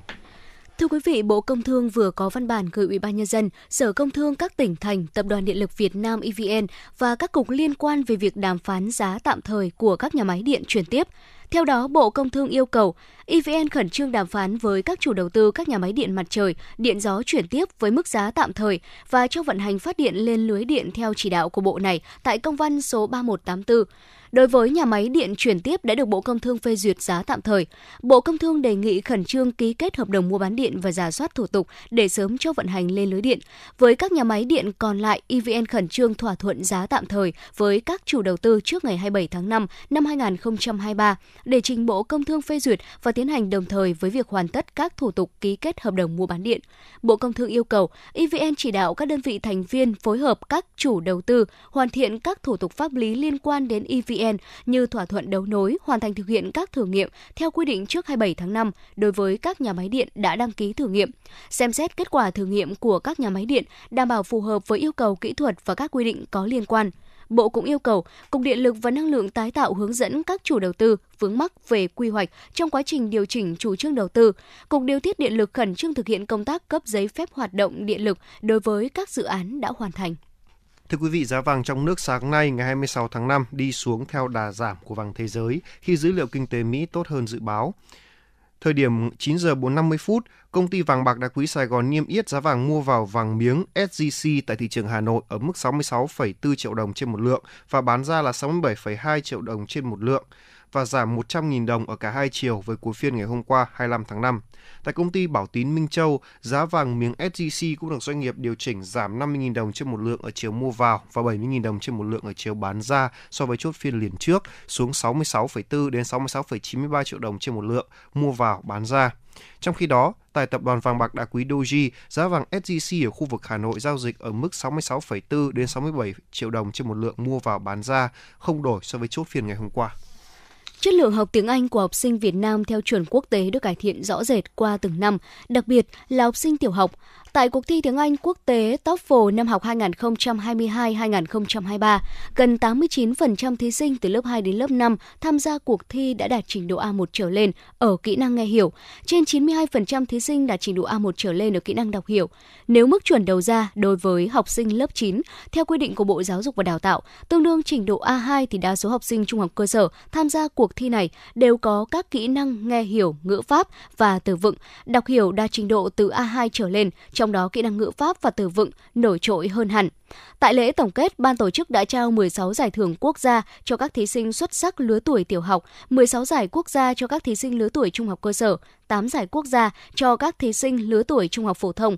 Kết quả của cuộc thi cho thấy xu hướng các gia đình đầu tư cho con học tiếng Anh từ nhỏ không chỉ tập trung ở các đô thị lớn mà đã lan rộng ra các tỉnh thành trên cả nước. Thưa quý vị, Công an quận Cầu Giấy, Hà Nội đã tạm giữ hình sự đối tượng Phùng Trí Dũng, sinh năm 2003, trú tại Bắc Từ Liêm, Hà Nội, để điều tra hành vi trộm cắp tài sản. Trước đó vào tối ngày 17 tháng 5, do cần tiêu xài cá nhân nên Phùng Trí Dũng đã lấy trộm chiếc xe máy của anh họ đang để ở nhà mang đi cầm cố. Sau đó Dũng điều khiển xe đến ngõ 163 Phạm Văn Đồng rồi cầm cố xe được 4,4 triệu đồng. Đến khoảng 21 giờ cùng ngày, Dũng tiếp tục mang chiếc xe máy chưa đăng ký của gia đình đi cầm cố với giá 15 triệu đồng rồi chuộc lại chiếc xe của anh họ về. Số tiền này đối tượng đã đem đi tiêu xài hết. Khi mang xe về nhà, Dũng thấy không qua nhận lại nên tiếp tục mang xe đi cầm cố. Đến sáng ngày 18 tháng 5, do muốn lấy lại xe nên Dũng đã gọi điện báo cáo lực lượng 113 nói rằng bị mất trộm ở ngõ 163 Phạm Văn Đồng, phường Mai Dịch, quận Cầu Giấy. Lực lượng 113, công an quận Cầu Giấy và công an phường Mai Dịch đã xuống hiện trường kiểm tra, thu giữ hai chiếc xe. Sau đó Dũng đã đến công an phường Mai Dịch đầu thú hành vi trộm cắp của mình. Công an quận Cầu Giấy đang củng cố hồ sơ và xử lý đối tượng theo quy định. Theo bạn, thứ gì tạo nên sự tự tin cho chúng ta khi nói chuyện? Cách ăn nói hay là ngôn ngữ cơ thể? Với tôi, đó là nụ cười. Cảm ơn các bác sĩ của nhà khoa Quang Hưng đã giúp tôi có được bí quyết chinh phục người mình thích. Một nụ cười tự nhiên và rạng rỡ. Thật chẳng ngờ, nhà khoa Quang Hưng đã giúp tôi hoàn thiện mình, trở nên tự tin hơn mỗi khi giao tiếp với đối tác, khách hàng với một nụ cười đầy rạng rỡ và thu hút. Nhà khoa Quang Hưng đã tiếp thêm tự tin cho những nụ cười thêm tươi. Sứ mệnh tiếp thêm tự tin cho nụ cười. Nhà khoa Quang Hưng tin cậy điểm 10, thay đổi bản thân nâng tầm giá trị mỗi người. Tới ngay nhà khoa Quang Hưng đây, tư vấn chăm sóc tận tình. Y bác sĩ chuyên môn cao thấu hiểu tâm tình, thiết bị hiện đại phục vụ hết mình. Tới ngay nhà khoa Quang Hưng để tự tin là chính mình. Hiện nay, Nha khoa Quang Hưng đang có chương trình thăm khám và điều trị miễn phí các bệnh răng miệng cho trẻ em dưới 12 tuổi. Hãy ghé ngay Nha khoa Quang Hưng tại số 4 lô A32, cổng chào khu đô thị Gelesimco A, An Khánh, Hoài Đức, Hà Nội hoặc số 150 Phan Đình Phùng, thị trấn Phùng hay ngã ba chợ Tân Lập, Đan Phượng. Chi tiết liên hệ 024 777 06699 hoặc truy cập website nha khoa quang hưng.com.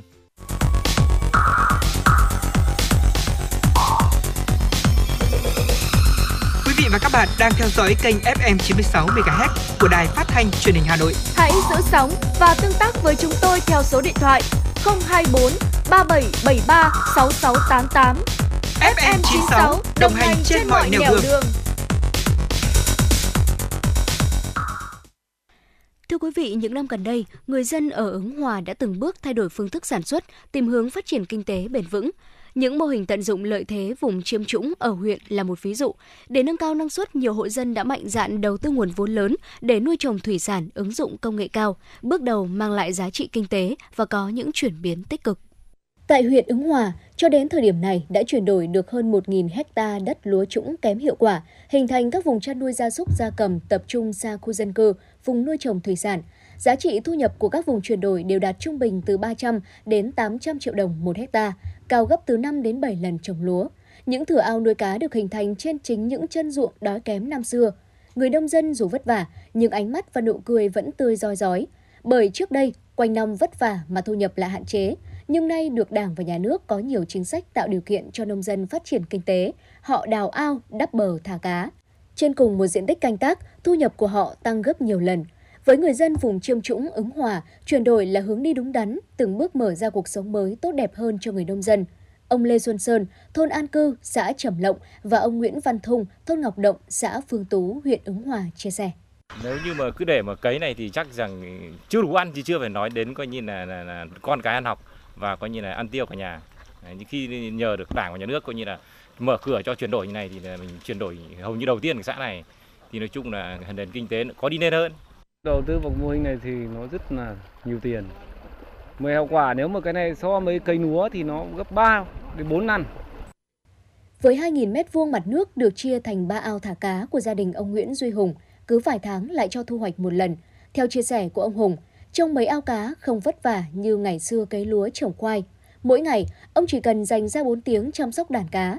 Giờ đây trên chính chân ruộng khó khăn năm nào, ông đã có thể làm giàu. Mỗi năm, sau khi trừ mọi chi phí, ông có thể thu về vài trăm triệu đồng tiền lãi. Ông Nguyễn Duy Hùng, thôn Quảng Tái, xã Trung Tú, huyện Ứng Hòa cho biết. Ra là đầu tiên thì mình cũng lúc đấy là cũng sợ không thành công. Vì lúc đấy nhiều người dân ý thức lúc đấy mình bảo là ý thức người ta bảo là phải bám cái ruộng mà cấy lúa không có lúa là chết. Chuyên sâu về con cá thì đúng về cái mô hình thủy sản. Thế tôi thấy là nó hiệu quả và người nông dân mình biết được tiếp xúc với họ kỹ thuật, được làm theo cái mô hình kỹ thuật vừa đảm bảo về về cái an toàn thực phẩm rồi an toàn cho bản thân tạo được cái giá trị thặng dư làm như này mấy năm thì mình cũng có thể là mình thấy nó xoay sở nó thoải mái. Tức là kinh tế mình nó có ổn định có đồng ăn đồng đồng để thì nó nó thoải mái. Mặc dù là huyện khó khăn, nhưng ứng hòa luôn chú trọng huy động nguồn lực cho xây dựng nông thôn mới. Theo đó, huyện ưu tiên đầu tư, nâng cấp và xây mới các công trình hạ tầng nông thôn ở các xã như bê tông và nhựa hóa 132,39 km đường giao thông trục xã, 160,52 km trục thôn và 427,9 km đường ngõ xóm. Thời gian tới, để việc xây dựng nông thôn mới đạt kết quả cao, huyện Ứng Hòa tiếp tục tập trung chỉ đạo chuyển dịch cơ cấu cây trồng vật nuôi, tăng cường công tác tuyên truyền, tập huấn các biện pháp kỹ thuật, xây dựng các vùng sản xuất tập trung, ứng dụng cơ giới hóa, thúc đẩy liên kết chuỗi giá trị, gắn sản xuất với tiêu thụ sản phẩm, thu hút doanh nghiệp đầu tư vào lĩnh vực nông nghiệp, nhất là lĩnh vực có thế mạnh là thủy sản và trồng cây ăn quả.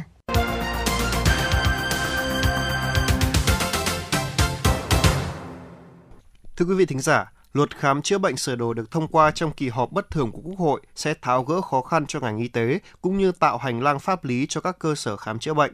Trong đó giá dịch vụ y tế sau hơn 15 năm thực hiện sẽ được tính trên nguyên tắc tính đúng, tính đủ các cấu thành. Luật khám bệnh chữa bệnh số 15 được Quốc hội thông qua chính thức có hiệu lực từ ngày 1 tháng 1 năm 2024 thay thế cho luật khám bệnh chữa bệnh số 40, thể hiện sự tiến bộ trong tiếp cận, tạo hành lang pháp lý quan trọng cho lĩnh vực khám chữa bệnh. Bộ Y tế đã triển khai phổ biến luật trực tuyến tới 63 tỉnh thành trên cả nước. Ngay sau đây, xin mời quý vị thính giả cùng đến với phóng sự của chúng tôi. Luật khám chữa bệnh sửa đổi được thông qua, giá dịch vụ y tế sẽ được tính đúng, tính đủ các yếu tố cấu thành. Điều này sẽ giúp các cơ sở y tế có hành lang pháp lý để thực hiện và giúp bệnh viện phát triển. Luật lần này cũng bổ sung cụ thể giá khám bệnh, chữa bệnh, kiểm tra đánh giá năng lực khám bệnh, chữa bệnh để cấp giấy phép hành nghề. Bà Trần Thị Nhị Hà, Giám đốc Sở Y tế Hà Nội cho biết so với luật hiện hành à, thì à, chúng tôi cũng à, nhận thấy có những cái điểm rất là khác biệt nhất là những cái cơ chế về mặt tài chính hay là hội đồng y khoa quốc gia hay là cái việc phân cấp hệ thống khám bệnh chữa bệnh và giá khám bệnh chữa bệnh. Ờ, một số những cái nội dung rất mới như vậy thì ờ, đã giúp cho ờ, các cơ sở khám bệnh chữa bệnh và cho hệ thống khám bệnh chữa bệnh có những cái sự vận hành theo cái hướng xu thế hội nhập và phù hợp với sự phát triển. Các quy định của dự thảo luật được giả soát kỹ lưỡng nhiều lần. Các vấn đề lớn, vấn đề còn nhiều ý kiến khác nhau đã được trao đổi thảo luận kỹ lưỡng với tinh thần cầu thị tại các cuộc họp, hội nghị, lấy ý kiến và cơ bản nhận được sự đồng thuận. Ngày 18 tháng 5 vừa qua, Bộ Y tế đã tổ chức hội nghị trực tuyến phổ biến luật khám bệnh chữa bệnh số 15 2023 QH15 kết nối trực tuyến với hơn 1.000 điểm cầu trên cả nước. Luật khám bệnh chữa bệnh sửa đổi lần này đã thao gỡ một số vướng mắc, giải quyết những bất cập, điều chỉnh một số nội dung cho phù hợp với bối cảnh thực tế, thể hiện rõ chính sách ưu tiên trong khám bệnh chữa bệnh, trong đó các tổ chức xã hội nghề nghiệp có trách nhiệm tham gia vào quy trình xây dựng pháp luật trong khám bệnh chữa bệnh, phổ biến giáo dục đào tạo, kiến thức chuyên môn pháp luật về khám bệnh chữa bệnh cho hội viên, tham gia phản biện xã hội về khám bệnh chữa bệnh và triển khai quy tắc đạo đức nghề nghiệp, huy động nguồn lực xã hội, Đặc biệt, luật sẽ giúp các bệnh viện tháo gỡ các vấn đề tự chủ. Ông Đỗ Trung Hưng, vụ trưởng vụ pháp chế Bộ Y tế cho biết. À, đó chính là cái việc mà tháo gỡ cái quy định về giá. À, như tôi đã nêu đấy, giá thì đã được quy định đầy đã được luật quy định một cách đầy đủ các cái yếu tố hình thành giá mà trong đó thì luật cũng có quy định là cái giá được ờ, hình thành thì bao gồm cả yếu tố lợi nhuận hoặc là yếu tố tích lũy. Đấy như vậy thì các cơ sở khi mà được quyết định cái giá ờ, dịch vụ khám bệnh chữa bệnh của mình cũng sẽ có cái nguồn đầu vào về mặt tài chính. Tại hội nghị, Bộ Y tế đề nghị các vụ, cục khẩn trương xây dựng hoàn thiện các nghị định thông tư, quyết định để đảm bảo đúng tiến độ thực thi luật ngay sau khi luật có hiệu lực thi hành. Bộ cũng đề nghị các địa phương tiếp tục phổ biến nội dung của luật để đảm bảo các tổ chức cá nhân hiểu và làm đúng theo các quy định. Trong quá trình thực hiện, nếu xuất hiện khó khăn vướng mắc thì báo cáo để kịp thời tháo gỡ. Phó giáo sư tiến sĩ Lương Ngọc Khuê, Cục trưởng Cục Quản lý Khám chữa bệnh, Bộ Y tế cho biết. Bộ Y tế xây dựng nghị định hướng dẫn về vấn đề chuyên môn, nghiệp vụ thì 15 tháng 9 năm 2023 là phải trình cho Thủ tướng Chính phủ. Thế và ngày 1 tháng 1 năm 2024 là có hiệu lực thực hiện. Bộ Tài chính thì có trách nhiệm giúp xây dựng cái thông tư về bảo hiểm trách nhiệm cho các cơ sở khám bệnh chữa bệnh và các thầy thuốc Luật khám bệnh chữa bệnh sửa đổi lần này cũng đã tháo gỡ một số vướng mắc, giải quyết những bất cập, điều chỉnh một số nội dung cho phù hợp với bối cảnh thực tế, thể hiện rõ chính sách ưu tiên trong khám bệnh chữa bệnh. Một trong những điểm mới quan trọng về quản lý người hành nghề đó là luật đã quy định việc tổ chức thi đánh giá năng lực người hành nghề trước khi cấp giấy phép hành nghề do Hội đồng Y khoa Quốc gia thực hiện. Đây là một nội dung quan trọng thể chế hóa nghị quyết số 20 của Ban chấp hành Trung ương Đảng và là bước đột phá trong hội nhập quốc tế, là hoạt động thúc đẩy nâng cao chất lượng đào tạo của các trường thuộc khối ngành sức khỏe và nâng cao chất lượng người hành nghề, đáp ứng mục tiêu lấy người bệnh làm trung tâm. Mặc dù quy định này sẽ tạo thêm áp lực cho người mới ra trường phải trải qua kỳ thi đánh giá năng lực. Luật cũng đã bổ sung thêm một số đối tượng bao gồm cấp cứu viên, ngoại viện, dinh dưỡng lâm sàng, tâm lý lâm sàng vào đối tượng phải cấp giấy phép hành nghề.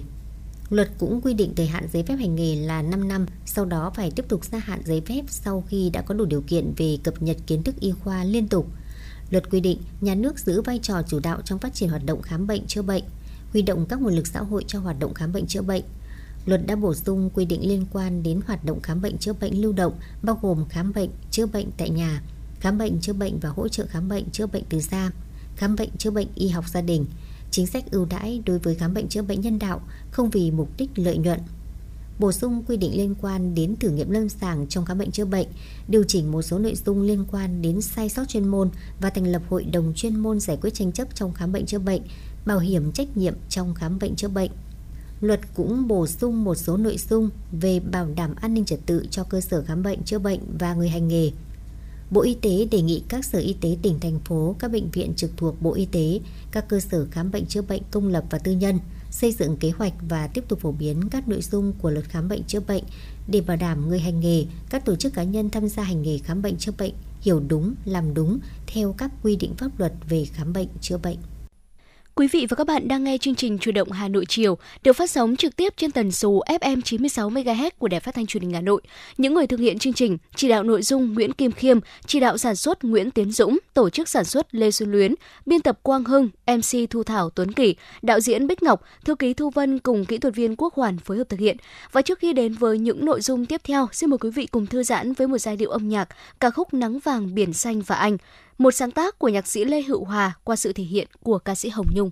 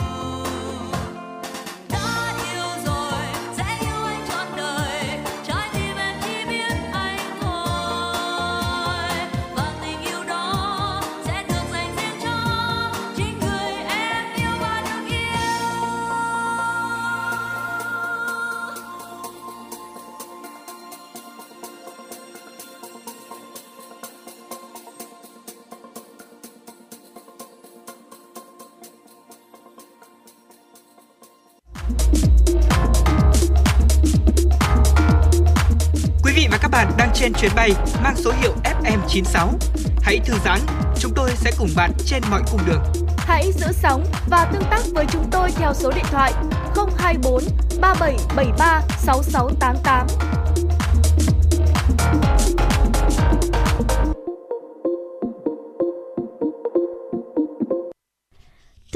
Bạn, thực hiện đề án chăm sóc sức khỏe người cao tuổi giai đoạn năm 2017-2025 trên địa bàn thủ đô, Sở Y tế Hà Nội đã triển khai đến các đơn vị y tế, các phòng chức năng của Sở Y tế, tri cục Dân số Kế hoạch hóa gia đình Hà Nội chủ động xây dựng và thực hiện nhiệm vụ được phân công, phấn đấu hoàn thành tốt nhiệm vụ trong năm 2023.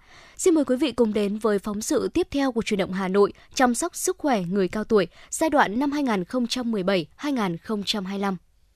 Đề án chăm sóc sức khỏe người cao tuổi giai đoạn 2017-2025 trên địa bàn thành phố Hà Nội đến năm 2025 với mục tiêu tổng quát của kế hoạch là đáp ứng nhu cầu chăm sóc sức khỏe người cao tuổi, thích ứng với giai đoạn già hóa dân số, góp phần thực hiện chương trình hành động quốc gia về người cao tuổi, chiến lược dân số và sức khỏe sinh sản, chiến lược quốc gia bảo vệ, chăm sóc và nâng cao sức khỏe nhân dân, từng bước nâng cao chất lượng dân số thủ đô. Các mục tiêu cụ thể bao gồm nâng cao nhận thức, tạo môi trường xã hội đồng thuận và phong trào toàn xã hội tham gia chăm sóc sức khỏe người cao tuổi. Bà Kiều Thúy Nga, Phó Giám đốc Trung tâm Y tế quận Đống Đa cho biết. Với ờ, Đống Đa thì với số lượng dân số rất là đông, cái tỷ lệ của người cao tuổi thì ờ, chiếm ở 22%, thì ờ, Đống Đa đang đạt ở cái ngưỡng là già hóa dân số. Thế vì vậy là quận cũng rất là quan tâm trong cái công tác lãnh đạo chỉ đạo để thực hiện tất cả các hoạt động về chăm sóc người cao tuổi ở địa phương làm sao cho tốt nhất thì chúng tôi cũng uh, uh, xây dựng một cách chi tiết cụ thể các kế hoạch hàng năm. Khi triển khai thì chúng tôi cũng được uh, sự ủng hộ rất là cao uh, từ cấp ủy đảng chính quyền địa phương uh, đến uh, các uh, đoàn thể cũng như là uh, người dân trên địa bàn khi mà uh, tiếp nhận cái đề án này.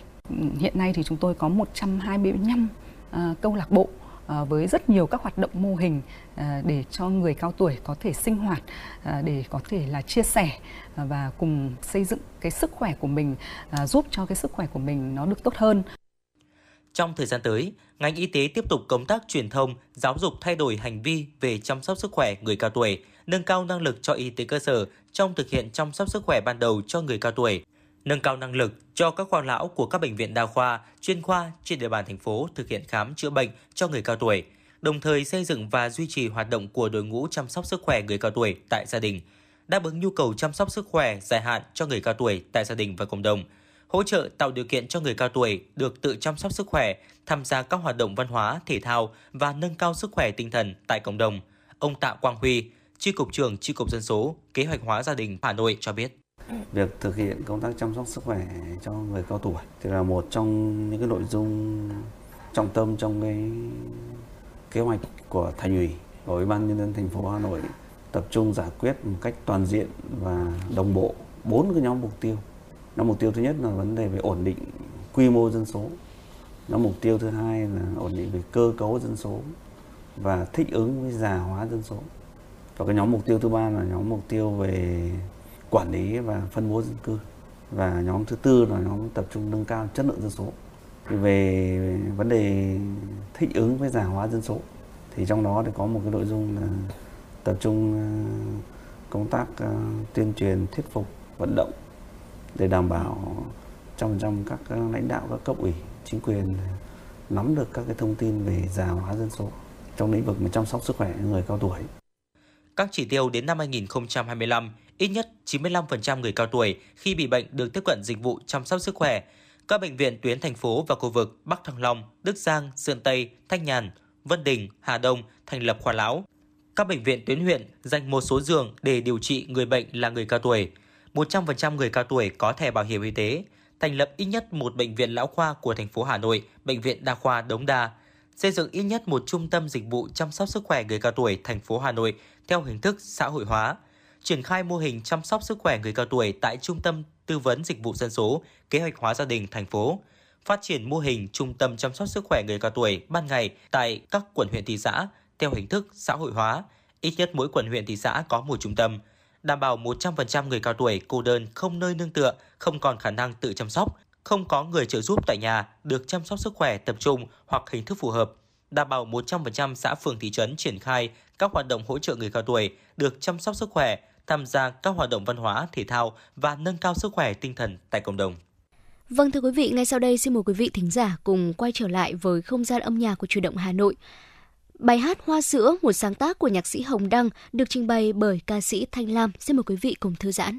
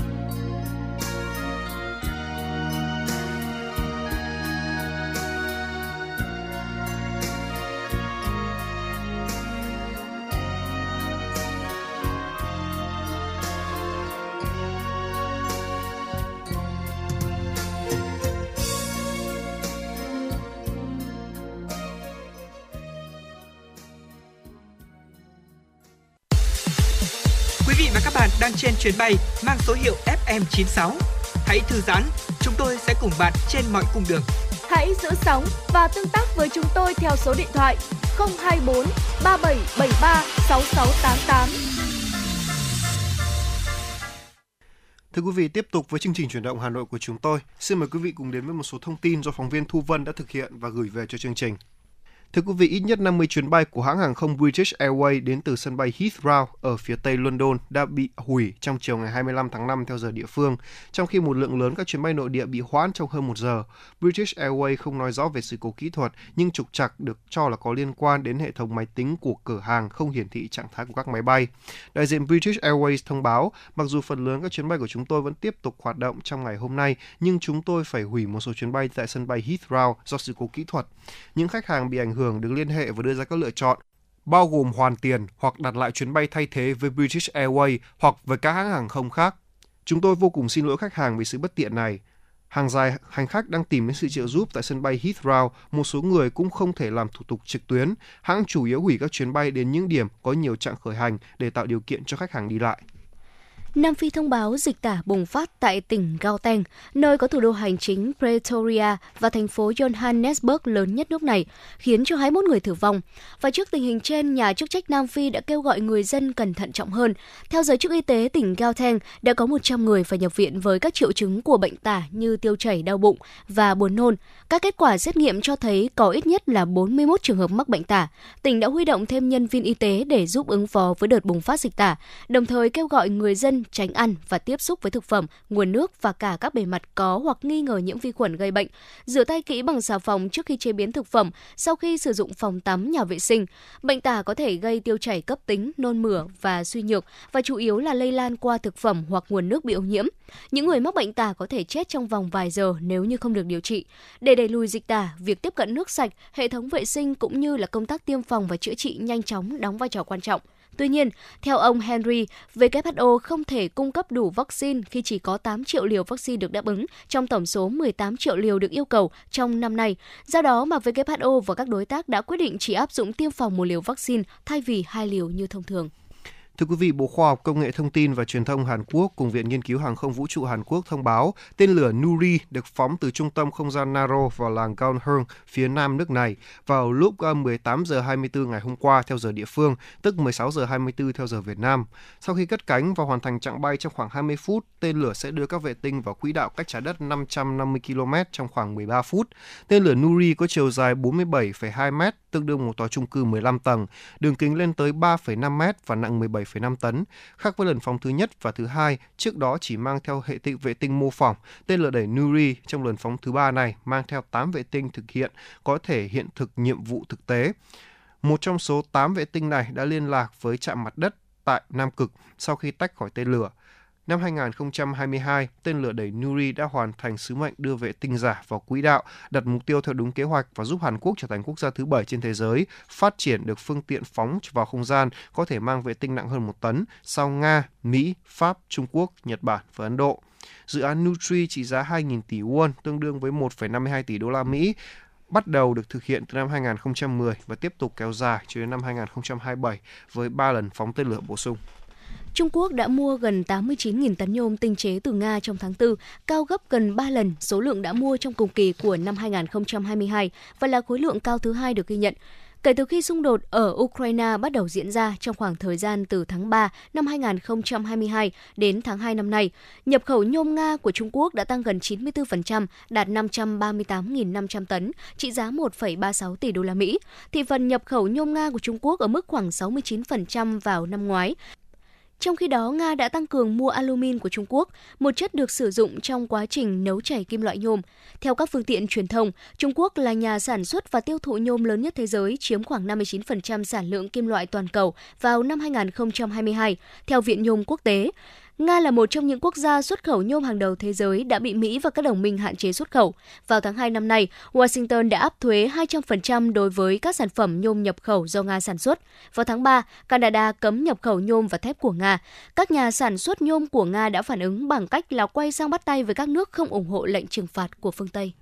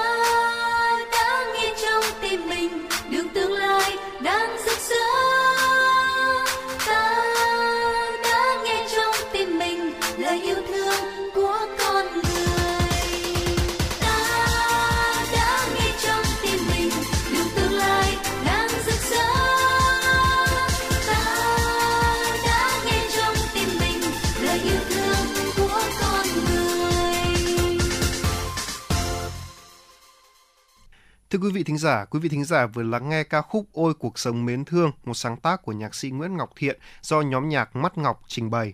Thưa quý vị thính giả, Hà Nội là một trong những địa phương tiêu thụ nông sản sau chế biến lớn nhất cả nước và các loại nông sản cũng được à, tăng giá trị nhờ chế biến. Đây cũng là cơ sở để Hà Nội phần đầu đến năm 2030, tốc độ tăng giá trị hàng nông sản qua chế biến đạt 7 đến 8% trên một năm và hình thành hỗ trợ phát triển khoảng 15 khu chế biến nông sản gắn với chuỗi giá trị. Bằng cách làm bài bản từ lựa chọn nguyên liệu, quy trình sản xuất đến xây dựng bộ nhận diện thương hiệu, Hợp tác xã Thanh niên Võng La, huyện Đông Anh đang từng bước tạo dựng thương hiệu cho sản phẩm thủ công truyền thống của quê hương đã được thành phố công nhận từ 3 đến 4 sao ô cốp. Do đó, từ năm 2020 đến nay, các sản phẩm đậu phụ của hợp tác xã đã tìm được kênh phân phối tại các bếp ăn tập thể, hệ thống nhà hàng. Cũng nhờ đẩy mạnh khâu tiêu thụ, hơn chục thành viên của hợp tác xã đã duy trì được công việc với thu nhập ổn định.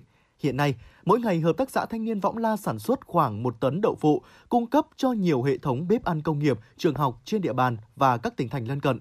Anh Phan Văn Đạt, Giám đốc Hợp tác xã Thanh niên Võng La, huyện Đông Anh cho biết.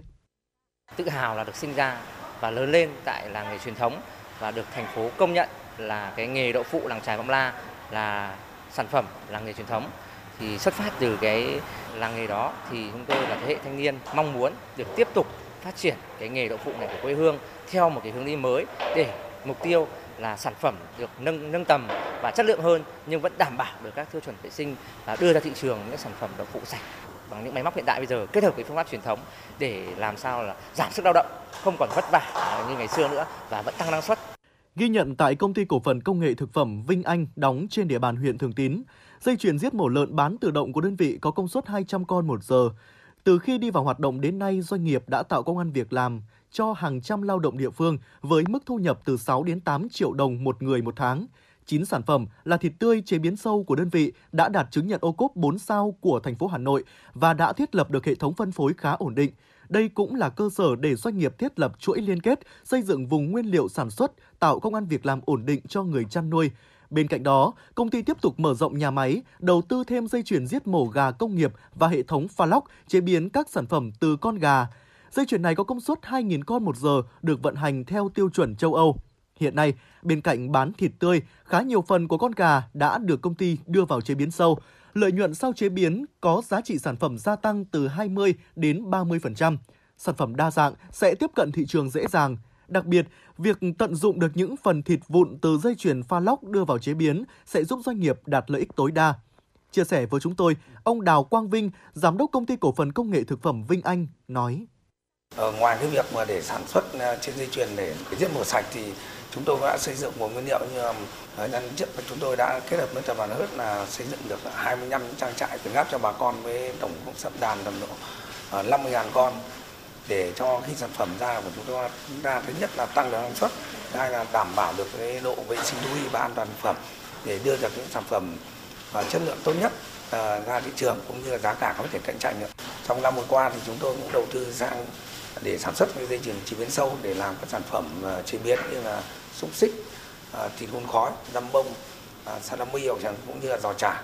Thì thứ nhất là chúng tôi đã tận dụng được cái các cái sản phẩm mà trong khi mà pha sơ chế ra để nó thừa thì không để là tận dụng hết được các sản phẩm đấy thứ hai là giá trị nó cũng sẽ tăng lên cho chúng tôi tầm độ hai ba mươi phần trăm nữa như vậy có thể thấy, thông qua việc chế biến áp dụng khoa học kỹ thuật mà các sản phẩm thủ công truyền thống có thêm cơ hội được cất cánh. Theo thống kê của Sở Nông nghiệp và Phát triển Nông thôn Hà Nội, hiện nay toàn thành phố có trên 2.600 cơ sở sản xuất kinh doanh sản phẩm nông lâm thủy sản, trong đó có 400 cơ sở hoạt động trong lĩnh vực chế biến. Cùng với việc đầu tư công nghệ chế biến sâu, các doanh nghiệp đã thay đổi nhận thức về quản lý và giám sát an toàn thực phẩm trong toàn bộ quy trình sản xuất, đồng thời xây dựng nguồn lao động trẻ có khả năng tiếp thu khoa học kỹ thuật. Hiện tại, công nghiệp chế biến nông sản đã và đang giải quyết việc làm cho hàng nghìn lao động ở khu vực nông thôn. Công nghiệp chế biến cũng tạo ra bước phát triển vượt bậc cho quá trình hình thành và phát triển thương hiệu nhiều mặt hàng nông sản thủ đô.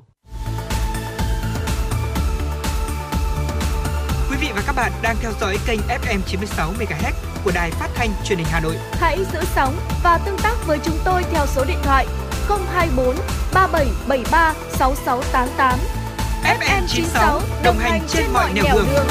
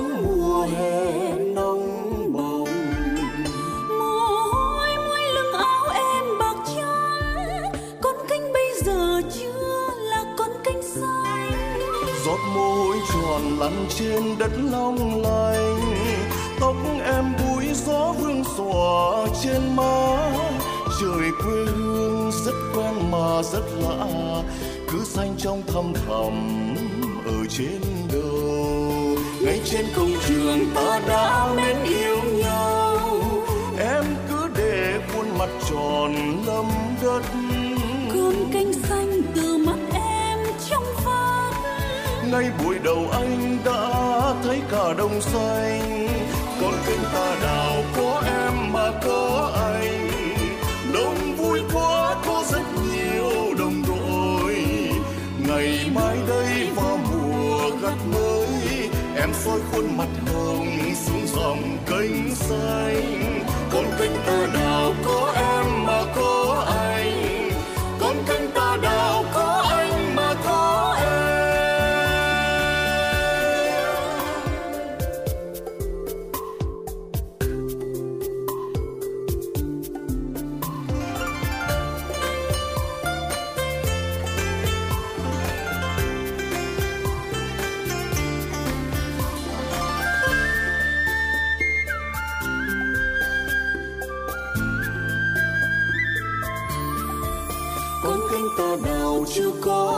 thấy qua, chỉ có nắng mùa hè nóng bỏng. Mồ hôi mỗi lưng áo em bạc trắng, con kênh bây giờ chưa là con kênh xanh. Giọt mồ hôi tròn lăn trên đất long lanh tóc em búi gió vương xòa trên má. Trời quê hương rất quen mà rất lạ, cứ xanh trong thăm thầm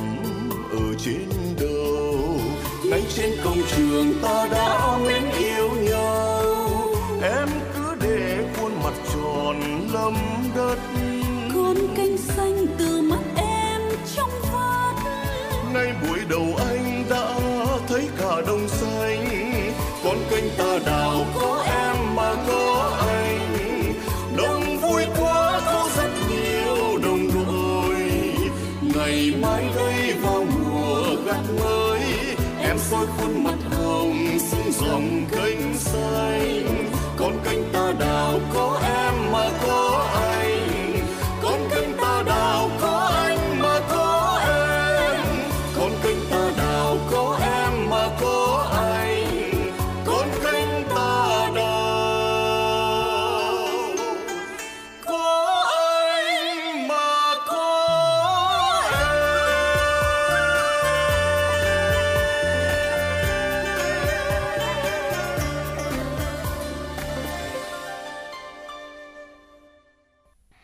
quý vị và đó là những giai điệu âm nhạc của ca khúc Con kênh ta đào, một sáng tác của nhạc sĩ Phạm Tuyên với phần trình bày của ca sĩ Trần Hồng Nhung và Quốc Hưng. Và thưa quý vị, giai điệu âm nhạc vừa rồi cũng đã kết thúc ờ, 120 phút của chủ động Hà Nội chiều ngày hôm nay được phát trên sóng của Đài Phát thanh Truyền hình Hà Nội. 02437736688 đó chính là số hotline của chương trình. Nếu như quý vị có mong muốn được chia sẻ những vấn đề mình quan tâm hoặc là được lắng nghe những giai điệu âm nhạc, hãy tương tác với chúng tôi để chia sẻ tất cả những điều đó quý vị nhé. Còn bây giờ xin kính chào chào, tạm biệt và hẹn gặp lại các bạn trong những chương trình chủ động Hà Nội sau.